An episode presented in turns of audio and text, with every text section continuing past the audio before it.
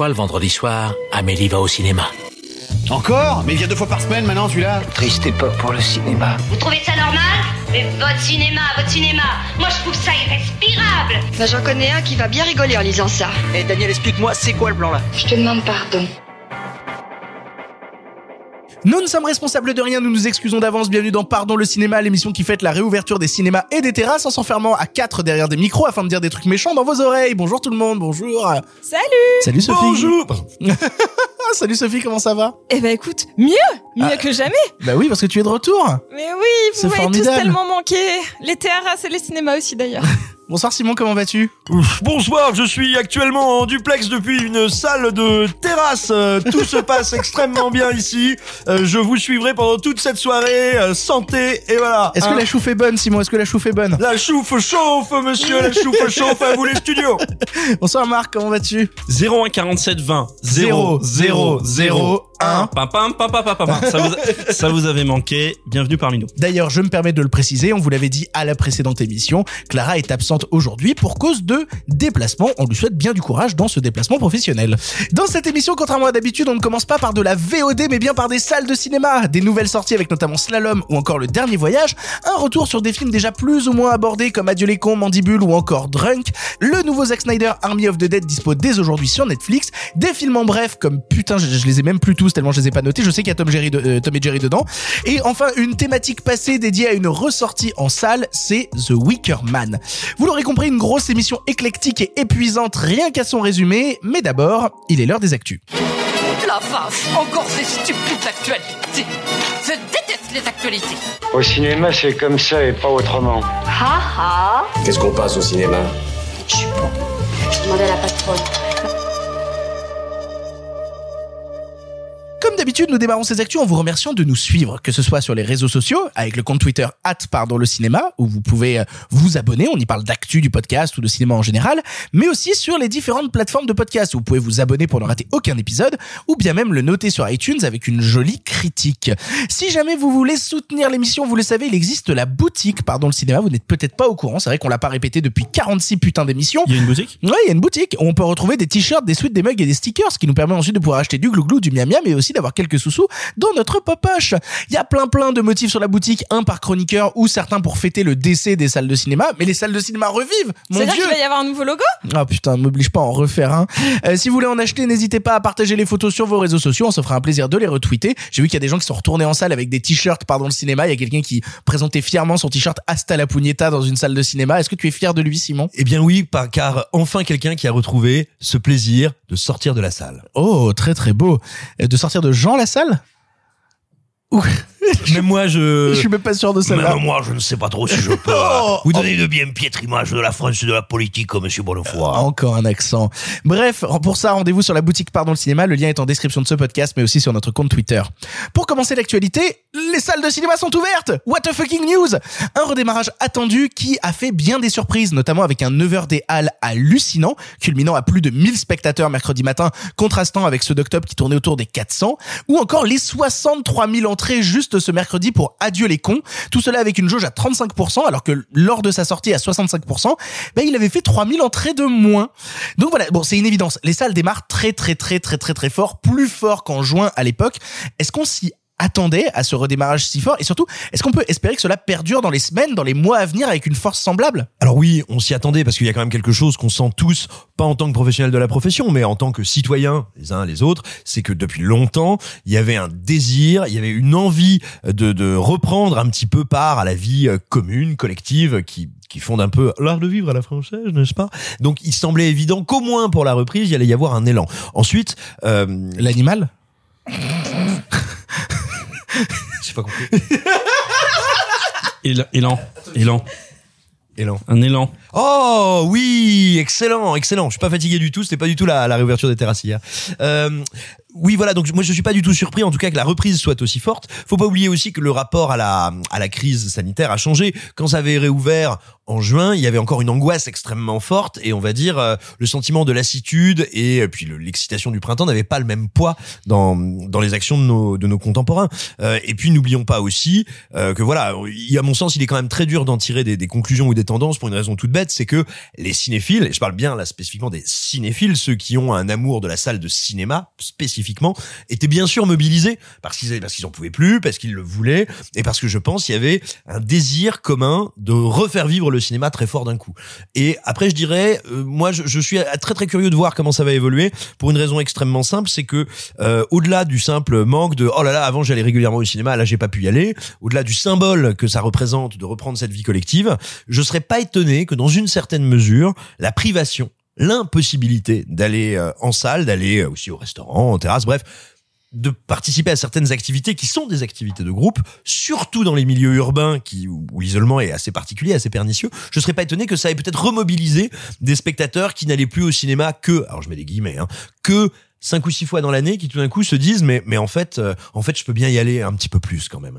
Donc je suis assez curieux de voir ce qui va se passer. Pour le coup, c'était assez hallucinant de voir euh, les queues devant les cinémas euh, dès 7h55 du matin. C'est-à-dire qu'il y avait vraiment, euh, on a vu ça devant les MK2, euh, puisque les, les, les Carmets euh, ont partagé ça justement sur les réseaux sociaux pour nous montrer à quel point il y avait la queue devant le MK2 bibliothèque dès 8h du mat. On a vu aussi des cinémas, à Pa- je reste sur les cinémas parisiens, mais on a vu notamment le Méliès qui a fait une avant-première à 6h30 du matin du nouveau Céline Sciamma, Petite Maman, et bah, la- l'avant-première a affiché complet à 6h30 du matin. Les gens, avant d'aller au taf, allaient voir le film. Il y a eu aussi des retours sur les réseaux sociaux où les gens, euh, bah, les, photos en fait recueillaient des témoignages sur Twitter à base de euh, eux ils sont complètement débiles d'aller se resserrer dans les salles de cinéma. euh, ils ont pas un vrai emploi plutôt que d'aller au cinéma, etc.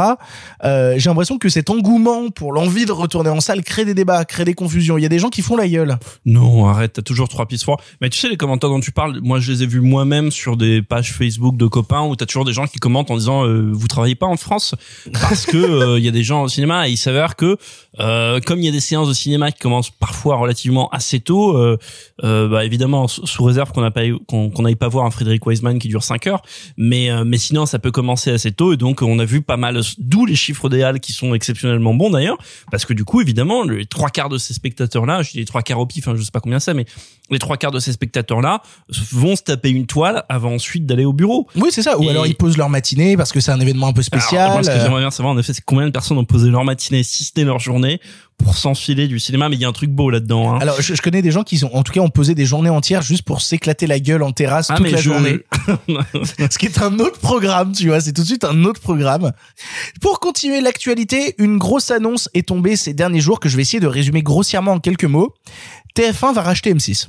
De cette diffusion dont le processus de mise en place va durer 18 mois, on a appris notamment l'envie de monter ensemble une plateforme de SVOD française, tout cela avec un chiffre d'affaires d'entités fusionnées touchant les 3,4 milliards d'euros.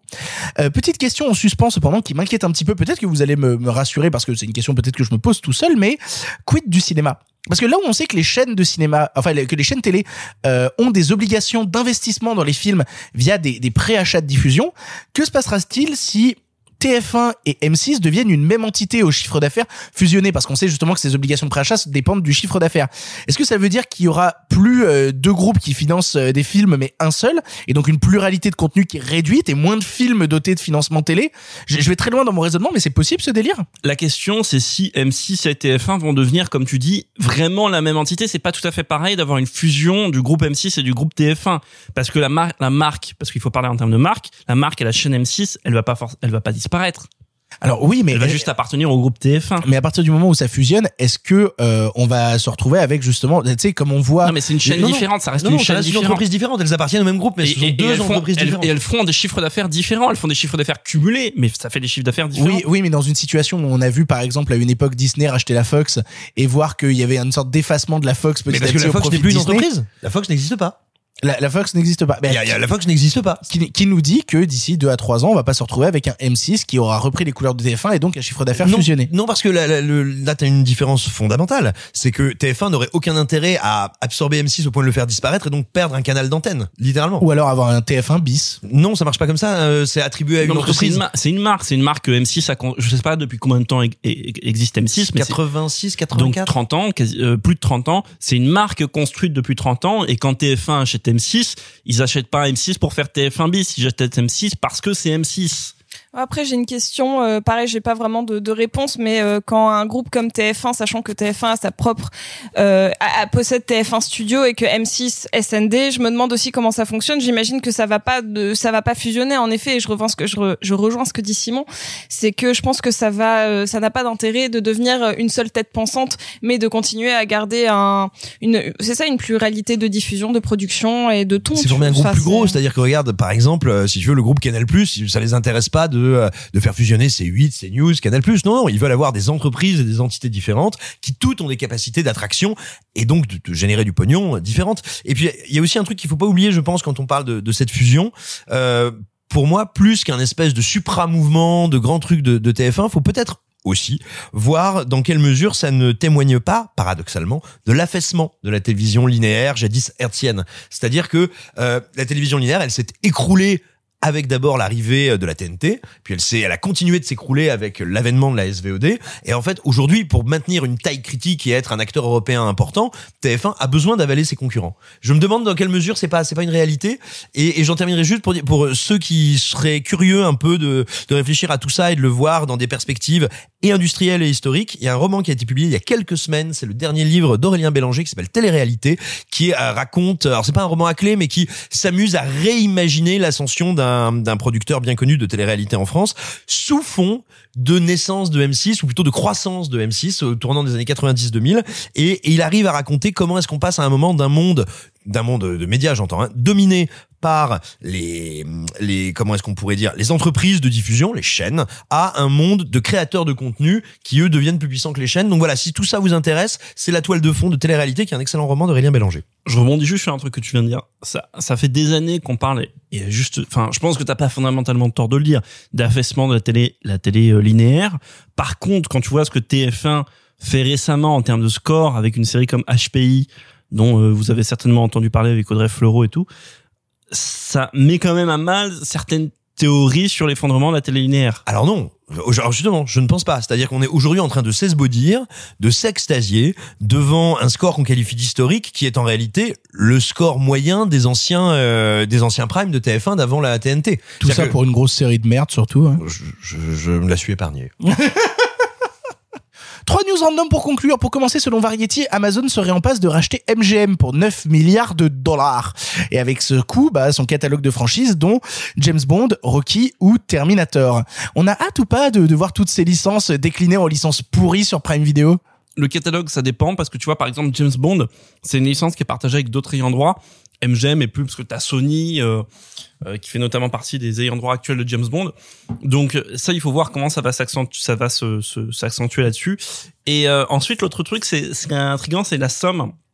9 milliards, t'as dit, c'est ça? Oui, c'est la, c'est la somme qui est balancée un peu partout, notamment par Variety, c'est ce 9 qui milliards. donne à peu près l'échelle par rapport à quand Disney avait racheté la Fox. C'est un groupe entier qui rachetait, c'était beaucoup plus grand. Mais la Fox, il l'avait racheté, je crois, 70, 72 milliards de dollars. 72 milliards, ouais. 72 milliards de dollars. C'est marrant cette différence de de, de calcul entre guillemets, même si euh, encore une fois la Fox il rachetait pas mal d'autres trucs à côté, alors que la MGM avait un temps. La MGM, euh, si vous savez pas, dans les années 30 ou 40, c'était le plus gros studio hollywoodien jusqu'aux années 50. C'est celui qui avait le plus grand studio, les plus grosses productions. Et donc c'est marrant en fait cette Bah, dévaluation. c'est l'époque où tu y travaillais d'ailleurs dans les années 30. Oui, j'étais stagiaire. Ah, yes, super, j'étais pas sûr. Après, ça va dans le rythme de vie des studios qui actuellement est un peu chamboulé, bah, particulièrement depuis le rachat de Disney par la Fox, parce qu'on se rend bien, on se rend bien compte que ces entités euh, qu'il y a 10, 20, qu'il y a 10 ou 20 ans, on trouvait absolument éternels, c'est des trucs indéboulonnables. Ça faisait des décennies qu'on n'avait pas vu de studios euh, euh, s'écrouler, être rachetés. Il y avait eu des fusions, parce qu'à peu près tous les studios appartiennent à des groupes de Comcast plus importants, mais il n'y avait pas eu de changement, de, chamb de chamboulement dans les studios euh, euh, aussi important depuis, je pense, les années 70 ou 80, depuis la faillite de United Artists sur euh, sur la porte du paradis ou depuis la faillite de RKO quelques décennies auparavant. Mais donc c'est d'un côté, on pourrait penser que c'est stimulant cette euh, ce replacement, ce, ce, cette manière de rebattre les cartes dans le cinéma américain, euh, surtout sur Amazon qui euh, n'est pas le pire euh, des acteurs en matière de cinéma. euh, après, en matière de ce que se représente Amazon, c'est un autre problème. Mais n'est pas le pire des acteurs en matière de cinéma parce que Amazon, moi, quand j'ai commencé à appréhender Amazon en tant que producteur ou coproducteur de films, c'était quand Amazon finançait euh, Jim Jarmusch sur euh, merde, ce super film avec Adam Driver. Ah, Patterson. Patterson euh, ou, le, ou Woody Allen, etc. Donc un, un cinéma pas mal branché euh, sur des auteurs américains assez renommés. Donc bref, je sais pas où va du coup du tout cette intervention, mais c'est juste pour dire que ça C'était peut, hyper intéressant ce que ça t'as peut rebattre les cartes de manière intéressante. Deuxièmement, on reste sur Prime Video et Netflix aussi, qui ont décidé de pas trop trop respecter la chronologie des médias, en mettant en ligne sur leurs plateformes respectives Creed 2, qui ne sera pourtant euh, disponible pour la SVOD qu'en 2022, ou encore Mademoiselle de Jonquière, qui là, bah, ce sera pour septembre. On a vu justement bah, euh, Creed 2 débarquer euh, sur Prime Video et euh, Mademoiselle de Jonquière débarquer sur Netflix. Est-ce que ça y est, les plateformes font n'importe quoi et se disent que dans le doute tranquille, ça passe Euh, Parce que entre temps, justement, ils se sont fait toper pour ça et ils ont été obligés de retirer les films. Ou est-ce qu'en fait, on manque d'une véritable autorité de régulation sur ces sujets-là qui ferait gaffe à ce qui se passe? Par définition, tu vois, si comme tu le dis, ils se sont fait toper et ils ont dû retirer les films, c'est manifestement qu'il y a peut-être pas de manque d'autorité en la matière. Euh, je suis incapable de te dire si c'est euh, le fruit de euh, de l'incompétence, de la nonchalance ou d'une politique active pour essayer de voir jusqu'où ils peuvent pousser. J'en sais rien du tout. J'en sais rien du tout et j'ai pas d'idée euh, préconçue. Bon, dans le cas d'Amazon, quand on voit comment ils gèrent leur plateforme, c'est-à-dire comme des otaries bourrés à la bière, euh, il est tout à fait possible qu'ils aient juste co- coché une mauvaise case et ils disent bah oui, on peut le mettre, oui, euh, oupsie. Euh, honnêtement, je crois pas trop à comment dire à la malice et la- à l'action mal intentionnée en la matière pour une raison toute bête. Euh, ce sont des Anglo-Saxons, ce sont des Américains, euh, ce sont des Gafa. Ils font extrêmement attention à la réglementation. Ils peuvent faire du lobbying contre. Ils peuvent, on va dire, euh, oui, voilà, littéralement travailler à essayer de la faire changer. Mais leur hantise, c'est d'être privé d'un territoire, c'est d'être bloqué quelque part. Je, je les vois pas jouer. tu vois ce que je veux dire de la tension active contre un État. Ça m'étonnerait. Accessoirement, il y a un truc qu'on- que, que tu n'as pas dit, c'est que là on parle des plateformes, mais c'est que parmi les fautifs ou dans les fautifs, t'as l'ayant droit du film. Parce que c'est lui qui cède le film, donc le problème c'est comment les, le film trop tôt, qui a essayé de le revendre à six mois après. hein. droit de, de Mademoiselle de Jonquière, euh, enfin comment dire, quelle est la responsabilité de l'ayant droit de Mademoiselle de Jonquière dans cette boucle-là, sachant que normalement le CNC sanctionne l'ayant droit pour avoir vendu préalablement son film. Alors je, c'est peut-être une bourde, etc. C'est peut-être un stagiaire qui a envoyé le mauvais mail, ça arrive.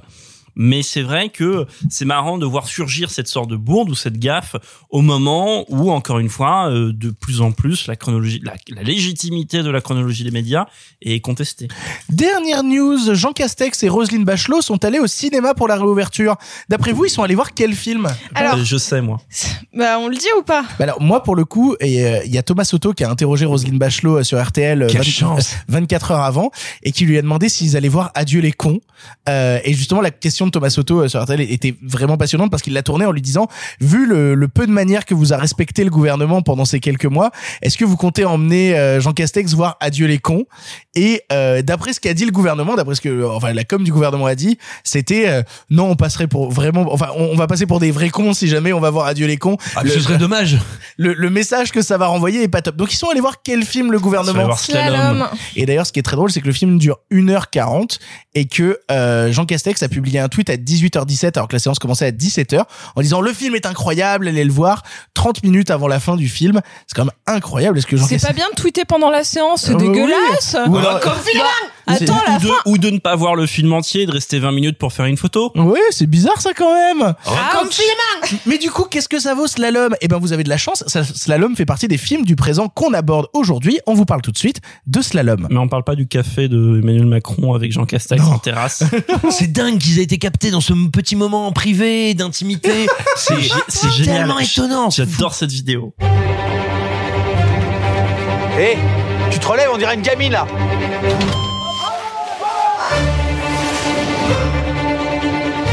Bon alors comment ça se passe l'entraînement? C'est la chouchoute alors bon. Qu'est-ce que tu fais? Si c'était Fred, tu dirais quoi? Tu vois pas qu'il nous regarde là? Faut parler à quelqu'un?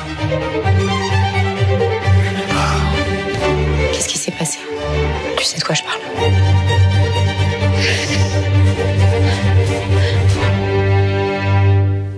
Slalom est le premier long métrage de la réalisatrice Charlène Favier avec au casting Noé Habitat ou encore Jérémy Régnier. Nous plongeons à l'intérieur d'un lycée doté d'une section ski-études. On y suit le parcours de Lise, jeune adolescente de 15 ans, se rêvant championne de ski, prise sous l'aile de Fred, son entraîneur, afin qu'elle progresse et gagne toujours plus de médailles. Or, il y a quelque chose en décalage dans leur relation et lorsque la machine s'emballe, la relation se déséquilibre et le travail laisse place à une emprise malsaine. Marc, c'est toi qui commence. Qu'est-ce que tu as pensé de Slalom? Avant tout, quel plaisir, et vraiment, je le dis sans ironie aucune, quel plaisir de bénéficier de la rouverture des salles avec un premier film. Euh, parce que s'il y a un truc que je trouve magnifique dans le cinéma français, c'est qu'on est une, usine, une véritable industrie, pour, je le dis pas péjorativement, à produire des excellents premiers films, à révéler énormément de talents qui après sont confirmés ou ne sont pas confirmés, on s'en fiche.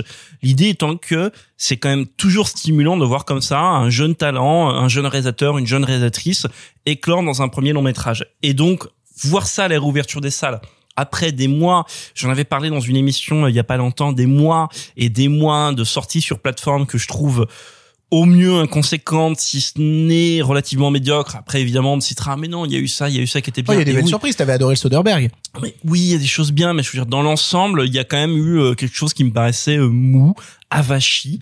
Et, Euh, et peut-être peut-on dire que, en tout cas, à l'heure actuelle, les plateformes ne sont pas du tout un lieu de naissance de cinéastes. Non, non, de naissance de cinéaste, et surtout de naissance de débat, etc. Est-ce qu'on a, euh, enfin, on en a débattu dans cette émission, et est-ce que ça va au-delà du moment de la sortie, est-ce que ça s'inscrit dans le temps? Bref, au débat, mais Slalom, en revanche, oui. Et c'est ça qui m'a fait du bien, c'est-à-dire voir ce film qui est absolument bardé d'envie, d'envie originale, c'est-à-dire vraiment, on va, on fait un thriller qui se passe dans le milieu du ski, qui se situe essentiellement géographiquement, évidemment, dans les stations, euh, dans les stations en altitude. Est-ce que vous avez vu ça ailleurs? Déjà, non, pas souvent en tout cas, si vous l'avez vu ailleurs. Ensuite, parce que la rédactrice Charlène Favier, elle le met admirablement bien en scène, et en vrai, après, en soi, je peux toujours faire le laïus traditionnel. Il y a les problèmes des premiers films. On peut le faire, on s'en fiche. Les 40 premières minutes de Slalom, c'est à deux doigts la perfection. Il y a un rythme de présentation de l'univers, des personnages, des enjeux qui sont jamais manichéens, parce que là, ce que tu viens de dire en termes de pitch, évidemment, on peut s'attendre au truc le plus terrible euh, de, peinture de la relation entre le, le, le, le- entre l'entraîneur et, et, et l'entraîné, on va dire. Mais et, et le film, évidemment, va dedans parce qu'il s'y passe des choses pour le minimum franchement discutable si ce n'est horrible. Et en même temps le film a un sens de la de la nuance de l'ambiguïté. J'adore le cinéma ambigu il y a une forme d'ambiguïté qui est absolument terrible qui n'empêche pas l'horreur et le regard sur l'horreur que fait la la réalisatrice sur ce sur cette relation là bref c'est absolument stimulant. Alors évidemment tu as tu as un binôme absolument génial parce que tu as Jérémy Régnier Jérémy Régnier qui est un acteur vraiment formidable qui qui fait qui fait qui tourne énormément qui fait énormément de choix audacieux. Parfois ça paye parfois ça paye pas. Parfois c'est des mauvais films. Euh, mais pour un blockbuster qu'il fait tu vois pour un clo-clo ou un truc comme ça et encore je le trouve très bien dans clo-clo euh, mais combien de films à côté il fait euh, qui, qui qui sont complètement euh, stimulants, euh, audacieux, etc. pour un mec de son rang. Et celui-ci va dedans, il est phénoménal dedans. Et tu as la jeune actrice Noé Habitat qui est elle, putain, c'est un rôle pas facile qu'elle prend à bras le corps, euh, un rôle euh, qui est, qui est, bah voilà, il faut qu'elle ait cette relation. euh, Tout à l'heure j'ai dit ambigu, ambigu, toxique, tout ce que vous voulez entre elle et son entraîneur, qui en même temps un rôle fondamentalement physique parce qu'on voit son corps évoluer, son corps muter dans cette transformation entre une jeune ado quel âge elle a dans le film 15 ans Elle a 15 ans. voilà une jeune ado euh, 15 ans qui est un peu introvertie on sait pas trop elle est pas trop sûre machin à être championne de slalom de France Euh, bref c'est euh, c'est un film que j'ai eu le, le, le comment dire le sourire jusqu'aux oreilles même si même quand le film est pas joyeux mais c'est ça la beauté du cinéma mais je veux dire j'ai eu le sourire jusqu'aux oreilles du début à la fin du film. Euh, je je trouve voilà c'est c'est un super film de reprise. Ça m'a rendu vraiment heureux de le voir. Il y a il y a t'en parleras aussi parce que je crois que le visuel t'a beaucoup plu Oui, il y a une photo il y a une photo une appréhension du domaine montagnard qui est dinguissime mais ça je vais te laisser en parler. Bref slalom c'est superbe et surtout encore une fois c'est stimulant c'est jeune. Après si vous voulez on peut voilà s'étendre sur les erreurs machin. Pas les erreurs mais les errements d'un film de euh, voilà il y a toujours deux trois trucs de premier film. On s'en fiche j'ai pas envie de l'en citer là. C'est un super film. Allez voir slalom Euh, bref, c'est c'est c'est. Je souhaite, euh, je vais dire le truc banal qu'on dit dans ces circonstances-là, mais du coup, vivement la suite de la carrière de la réalisatrice Charlène Favier. Ben, je suis tout à fait d'accord avec toi. Slam, c'est une vraie réussite euh, qui m'a qui m'a plu pour euh, plusieurs aspects et notamment t'en parler. Ben euh, sa mise en scène et justement son travail de l'image. Parce que alors je, je vais citer vraiment deux exemples très précis parce que c'est les deux exemples qui m'ont le plus marqué. Le premier, c'est la capacité qu'elle a de nous faire ressentir les scènes de slalom et justement toutes ces scènes très Oh, La planantes. mise en scène des scènes de Mais- course. mais c'est On a littéralement jamais vu ça. On C'est a fou jamais vu le ski filmé Il y, a un, il y a un moment, je crois que c'est la course du championnat de France. Désolé, je t'interromps, mais je crois que c'est hein. la course du championnat de France où commence à y avoir un, deux, trois plans de profil qui sont déjà assez impressionnants. Puis ensuite, il y Et a un qui sont dans la vitesse, qui sont Non, dans l'énergie de l'action. mais qui sont de profil, mais qui sont déjà intéressants. Mais et à un moment, il y a un plan de poursuite de la skieuse où hop, elle franchit une bosse ou un truc ou un truc comme ça. Il y a tout le, il y a une profondeur de champ dingue en fait, et, et c'est fait en vrai, etc. Et c'est très très très impressionnant en termes de filmage d'action. J'ai jamais encore une fois c'est toi Simon qui a dit ça putain j'ai pas vu ça ailleurs. Dans un premier film bon sang mais bravo. Mais mais il y a pas que ça parce qu'elle travaille aussi le top shot dans ces séquences-là justement qu'elle arrive à nous faire ressentir l'immensité de cette montagne où sont perdus justement des tout petits personnages au milieu de cette immensité blanche. Et vu qu'on parle du blanc, on parle de la couleur, on parle de tous ces trucs-là, il se passe un, tournant au milieu du long métrage où se passe un acte horrible et qui va avoir des conséquences sur l'état émotionnel des personnages. Et c'est marrant parce que c'est à partir de ce moment-là que la réalisatrice décide de faire rentrer la thématique du rouge et notamment le code couleur du rouge qu'elle va intensifier dans chaque scène à partir de ce moment-là. Il y a la couleur rouge qui est présente, que ce soit par le prisme d'une tenue, que ce soit par le prisme d'une lumière et ça va tellement loin dans la lumière. Il y a une séquence de confrontation entre justement la jeune héroïne et son entraîneur où on a ce vrai contraste des personnages qui sont éclairés rouge pleine face et c'est pas facile d'éclairer en rouge. Quiconque a déjà essayé voit que bah, justement la couleur rouge c'est un truc qui au cinéma tue les détails dans la vidéo, ça tue les détails sur les corps et pourtant là elle arrive à les renforcer, contrasté avec une grande baie vitrée derrière qui nous montre la montagne. On a ce, justement cette différence entre le bleu qui était la, la, la, la, la couleur dominante du début du récit qui maintenant fait partie de l'extérieur alors que c'est le rouge qui domine l'intérieur des personnages. Ce travail du code couleur, ce travail de la mise en scène ajouté en plus à tout le travail qu'on qu'on racontait justement sur la scène des courses poursuites et tout, c'est assez hallucinant. C'est assez hallucinant ce qui se passe et c'est aussi dû, étant parlé, au travail des comédiens, notamment Jérémy Régnier et surtout Noé Habitat. Noé Habitat qui est en train d'être une véritable révélation dans le cinéma actuel. Moi, je l'ai vu dans trois longs métrages et pour le coup, elle en a fait quatre ou cinq, pas plus. On l'a vu à la fois bah, là ici, on l'a vu dans Le Grand Bain où elle jouait la fille euh, du personnage du rocker euh, complètement nul qui Ah, n'arrivait pas à percer. Oui, elle jouait sa fille Ah dans, bon, euh, dans Le Grand bien Bain. sûr. Oh putain, parenthèse, parenthèse, Le Grand Bain, c'est un film formidable. C'est super un- Le Grand Bain. C'est un film que je suis allé voir avec tous les préjugés du monde parce que euh, Parce que Gilles Lelouch, giga casting, Gilles Lelouch, c'est un film très beau et la- les scènes dont tu parles qu'elle a avec son père, qui est Jean-Hugues Anglade, Oui, c'est parmi les plus beaux trucs du film. Putain, j'avais pas fait de rapprochement. mais c'est elle. Excellente comédienne. Mais non, mais Noé Habitat, elle est en train de tout éclater. Et on l'avait vu aussi avec Sophie dans euh, Mes jours de gloire avec Vincent Lacoste. Parce qu'elle faisait justement euh, le, le love interest de Vincent Lacoste dans le film. Et elle était hallucinante dans celui-là. Et puis, elle portait sur ses seules épaules Ava. Ava. Alors un- que j'ai pas vu justement. C'est une merveille. C'est un film solaire, un film puissant sur l'histoire d'une jeune, bah, d'une ado qui apprend, euh, qui a des problèmes de vue et qui apprend euh, au cours de l'été qu'elle va perdre la vue. Et donc cet été qu'elle commence à vivre avec sa mère, qui est interprétée par Laure Calamy, va donc être le dernier été qu'elle verra. Mais, C'est, mais- mais pour euh, le coup, ouais, non, Noé Habitat, elle casse tout en ce moment. Noé Habitat, elle est en train de, de, de, de s'imposer dans le cinéma français où elle a eu que des petits rôles pour l'instant. Et là, elle a un rôle de premier plan et elle casse tout. Elle tient tête à Jérémy Régnier. Puis Jérémy Régnier, il a un certain bagage. Tu, tu vois, justement, on parlait de sa carrière qui était en scie. Là, dans le film, il a quand même cette domination, cette emprise. Il a un truc très, très marquant. Et j'aimerais parler d'une autre comédienne qui, moi, m'a marqué dans le film et qu'on a vu ailleurs. Et tout le long du film, j'ai pas pu m'empêcher de me dire, putain, je la vois ailleurs. Je sais pas d'où je l'ai vue. Simon sait de quoi je vais parler. Puisque celle qui joue euh, la femme de Jérémy Régnier, c'est Marie Denarnaud, euh, que moi j'avais vu ailleurs et vous allez pas aimer où je l'ai vue, puisque c'était la comédienne principale du film Thème de Patrick Sébastien. Oui, Comme quoi il y a une vie après Patrick Sébastien? c'était effectivement celle qui jouait bah, la, la gamine mutique de Thème de Patrick Sébastien. Et tout le long du film, je me dis putain, mais je sais d'où elle vient, je sais d'où elle vient, je sais d'où elle vient. Quand j'ai fait le rapprochement en lisant Wikipédia en rentrant, j'avais envie de mourir. Elle aussi est flamboyante. Non, non, il y a un talent de, il y a un talent de direction de comédien, il y a un talent de mise en scène dans dans Slalom qui est absolument hallucinant. Moi, j'aurais quelques réserves pour être honnête avec vous sur les les cinq dernières minutes parce que bien qu'il y ait un impact et que ça fonctionne dans la répartie des personnages, je trouve que on passe peut-être à côté d'un peu plus. Peut-être que j'aurais voulu en avoir un peu plus, que j'aurais peut-être aimé avoir 10-15 minutes de plus pour aboutir justement cette fin et pas rester sur ce ah ok d'accord ok mais un peu plus s'il vous plaît. C'est peut-être ma seule limite avec le film et encore ma limite est extrêmement minime. Mais encore, ça rend le film, tu vois, ça poursuit le truc sur ce que, à propos du fait que le film soit ambigu. Exactement. Parce qu'à la fin, tu restes, sans trop en dire, mais tu tu restes sur une note euh, inachevée, pour le dire euh, poliment. Et donc ambigu parce que tu sais du coup pas trop sur quel pied danser. Et le film a la politesse ou l'intelligence plutôt que la politesse de ne pas euh, comment dire absolument dire à son spectateur ce qu'il faut penser ou ce qu'il faut dire même si il y a un travail de la mise en scène qui oriente dans un sens ou dans l'autre mais je pense le film beaucoup plus malin que euh, que que ça quoi Je suis parfaitement d'accord. Sophie, on l'a vu ensemble. Qu'est-ce que tu en as pensé, toi? Euh, J'adore les, les, premiers films, ce que ça raconte, euh, l'implication personnelle qu'on met euh, dans, dans, un premier film, c'est faramineux.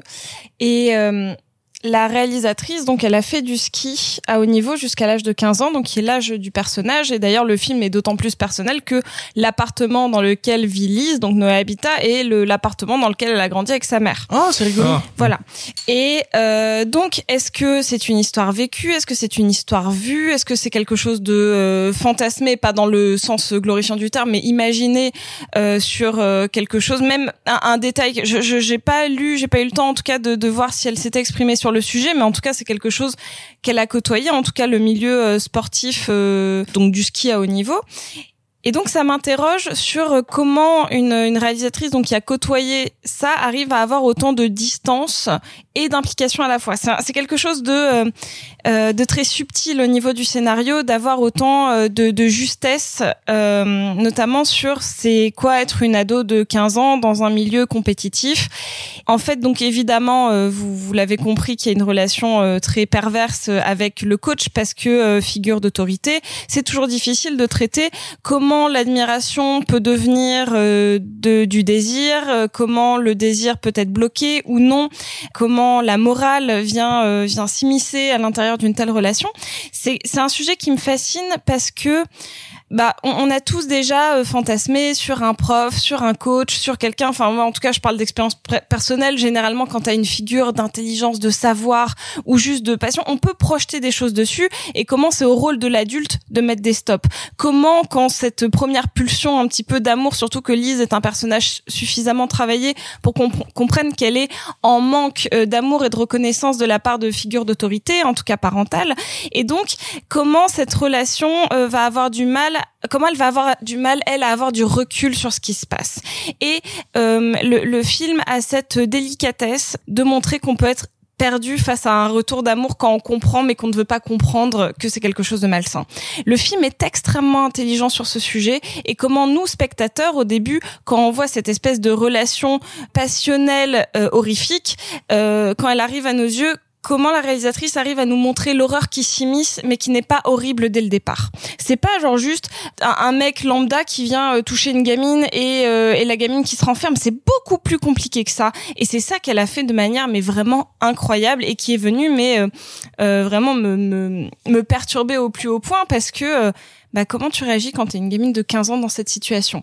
Et face surtout à de l'amour et de l'admiration qu'elle n'avait pas d'autre part. Donc en fait c'est euh, elle est venue effleurer et approfondir dans son long métrage des questions euh, qui, qui sont bah, qui sont tellement subtiles au niveau de la morale et tellement horribles euh, et pour pas tomber dans le voyeurisme dans euh, l'horreur ou dans le malsain absolu j'ai trouvé ça mais vraiment euh, fabuleux subtil et intelligent Pour le coup, juste avant de laisser la parole à Simon pour conclure, j'aimerais dire une dernière chose parce qu'il y a tout un truc dans le film qui est très intéressant, c'est le rapport au corps, et notamment le rapport au corps en tant qu'arme sportive.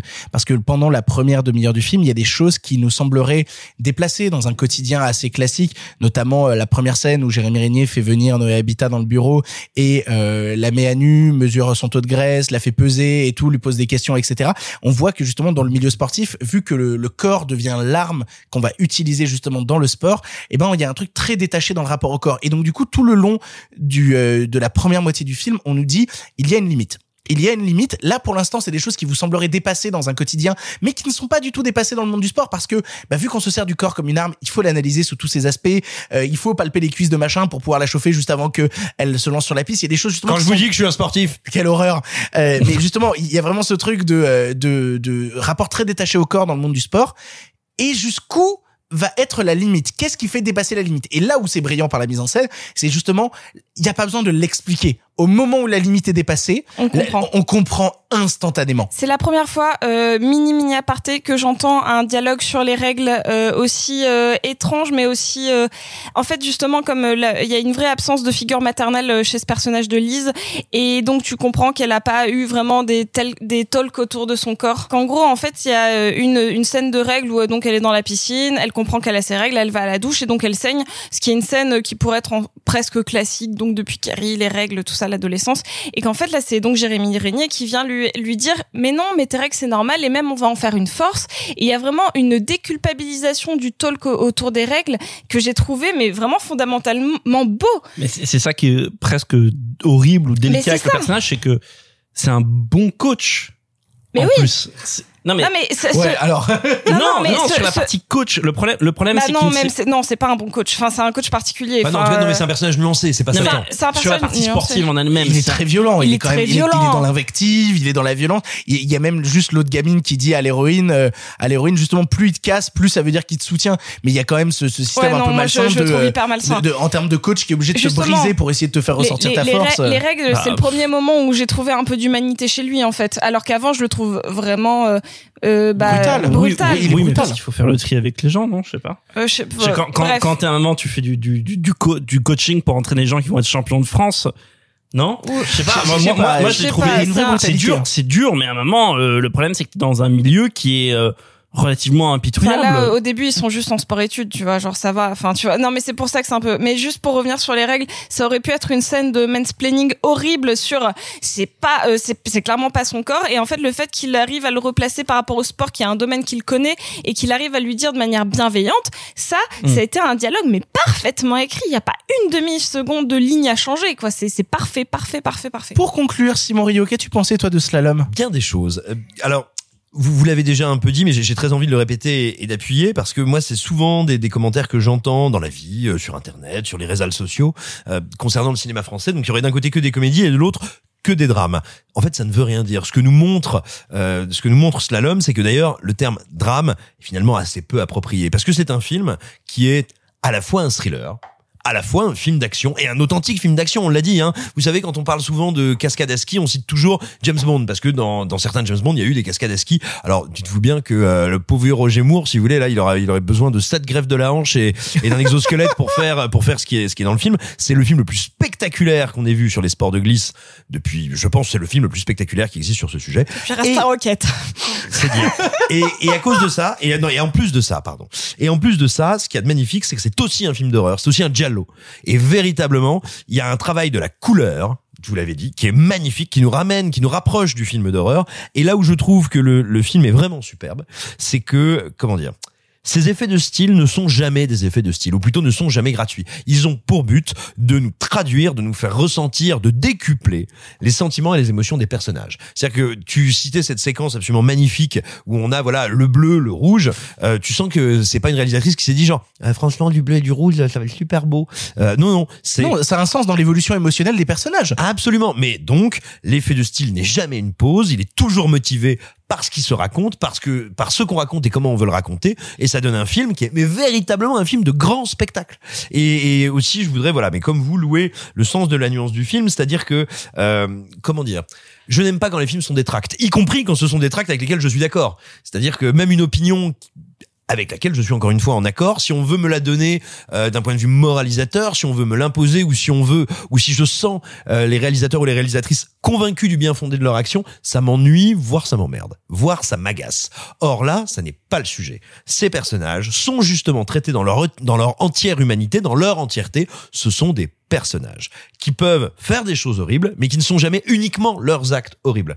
Et donc, du coup, ça devient passionnant, et du coup, c'est complexe, et du coup, ça peut nous questionner. Ça, c'est très, très, très, très beau. Vous l'aurez compris, nous sommes absolument dingues de Slalom. On est content en fait de retourner en salle et de retrouver du cinéma à l'intérieur de ces salles-là, d'autant plus avec un premier film. C'est quand même quelque chose d'assez hallucinant. Et on va parler d'un autre premier long métrage. Oui, dans ces, ces sorties salles on parle de plein de premiers longs métrages, ça fait plaisir. On vous parle tout de suite du dernier voyage. Qu'est-ce qu'on fait? Laisse-moi réfléchir. Ça y est? Ça y est quoi? T'as réfléchi? Je crois que ça va pas te plaire.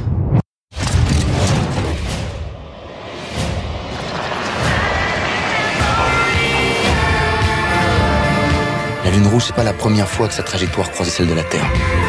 Chaque fois, ça correspond à des bouleversements. Mais t'es aveugle ou quoi? C'est pas une coïncidence.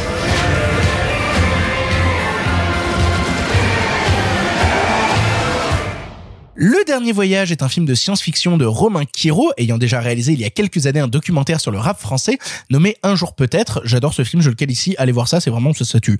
Adaptant un court-métrage qu'il a fait en 2015 et réunissant devant la caméra Hugo Baker, Jean Reno ou encore Paul Ami, on y suit le mystérieux Paul WR dans un futur dystopique sans eau où une lune rouge menace de détruire la Terre. Or, seul Paul a le pouvoir de l'en empêcher et pourtant, il a fui la grande ville, cherchant hors des murs une forêt mystérieuse. On est plusieurs à l'avoir vu ici. Simon, tu commences. Qu'est-ce que tu as pensé du dernier voyage? Je pense que pour vous causer du film et pour vous dire tout le bien que j'en pense, parce que j'en pense du bien, il faut néanmoins d'abord un peu vous mettre en garde, parce que euh, on le sait, et puis moi je suis, je me mets dedans. Hein, on est toujours susceptible, nous euh, cinéphiles, critiques, euh, foot cinoche, euh, susceptibles de porter au nu ou de soutenir plus que de raison des productions françaises qui s'aventurent sur des terrains qui ne sont pas traditionnellement ceux de la fiction française. Et, euh, et effectivement, moi je vois beaucoup de critiques dithyrambiques euh, du film. Moi j'aimerais dire, en préalable, euh, vous qui vous avancez pour ce dernier voyage, sachez qu'il y a de vrais problèmes d'écriture. C'est un film dont les enjeux sont très mal posés, euh, dont les conflits de personnages sont mal explicités, dont les dialogues sont souvent euh, euh, re- re- renardent un peu du gosier. Il y a de véritables problèmes d'écriture dans le film, c'est indéniable. En revanche, en revanche, c'est un film qui est souvent superbe. C'est un film qui invite véritablement, et je le dis euh, euh, en pesant mes mots, euh, c'est un film qui invite au rêve, tout simplement parce qu'il a bien sûr une très belle direction artistique qui a soufflé un petit peu tout le monde quand la bande-annonce est arrivée par surprise quelques jours avant avant la sortie du film. Euh, mais c'est pas uniquement un film de direction artistique. Ce qu'on voit souvent, vous savez, notamment dans la science-fiction, ce sont des films qui ont une direction artistique plutôt qu'une mise en scène. Là, ça n'est pas le cas. Il y a une direction artistique réussie, aboutie. Il y a une mise en scène. Il y a des effets de montage qui sont super bien gérés. Il y a un travail esthétique, une grammaire visuelle qui sont euh, plaisants, charmants, admirables. Le film nous emmène dans un voyage qui, alors, euh, beaucoup de gens se sont dit, euh, soit avec délectation, soit avec an- angoisse, genre oh là là mon dieu, ça a l'air un peu américain, ça a l'air un peu Emblin. Euh, c'est pas le cas du tout. Pour moi, c'est alors bien sûr, oui, si euh, on sent bien que Romain Quiro, il en a vu des films de Spielberg, ok, mais c'est vraiment pas, euh, on va dire, la prise première esthétique du film. On est beaucoup plus proche d'une ligne claire à la RG. On est beaucoup plus proche d'un travail à la Saint-Exupéry sur la poétique en général. On est vraiment dans le Petit Prince à plein de niveaux. Euh, on est aussi un peu dans Mad Max. Mais bref, il y a une toute une galaxie d'influences qui sont très différentes, on va dire, de simplement du film biberonné aux années 80 américaines. Ça va beaucoup plus loin que ça. Et même quand ça va, quand ça s'aventure de ce côté-là, c'est très bien digéré. Euh, donc voilà, il y a une vraie, euh, un vrai penchant poétique dans le film que je trouve extrêmement réussi.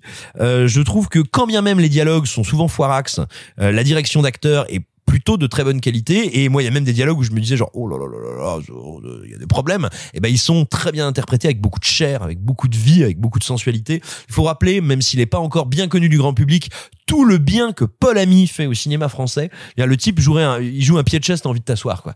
Et euh, il est alors et il a un jeu qui est parfois très proche du pantomime qui est très fort très outré mais jamais dans le cabotinage. Et c'est c'est toujours quelque chose que je trouve assez splendide à voir. Euh, euh, ils ont réussi à avoir le modèle de Jean Reno qu'on appelle le Jean Reno le Jean Reno digne. Oui, ça c'est ma vanne. c'est ah, ah, pardon. C'est assez rare. C'est un modèle qui est presque il y en a presque plus sur le marché. Et, euh, et moi quand j'ai su qu'il y avait Jean Reno je me suis dit putain c'est peut-être son dernier combat. Mais euh, et, et non non non il est il est correct. C'est pas facile un Jean Reno correct c'est du boulot. Euh, donc voilà c'est un premier film avec l'expression est une tarte à la crème mais elle est parfaitement euh, parfaitement pertinente ici avec beaucoup de défauts du premier film.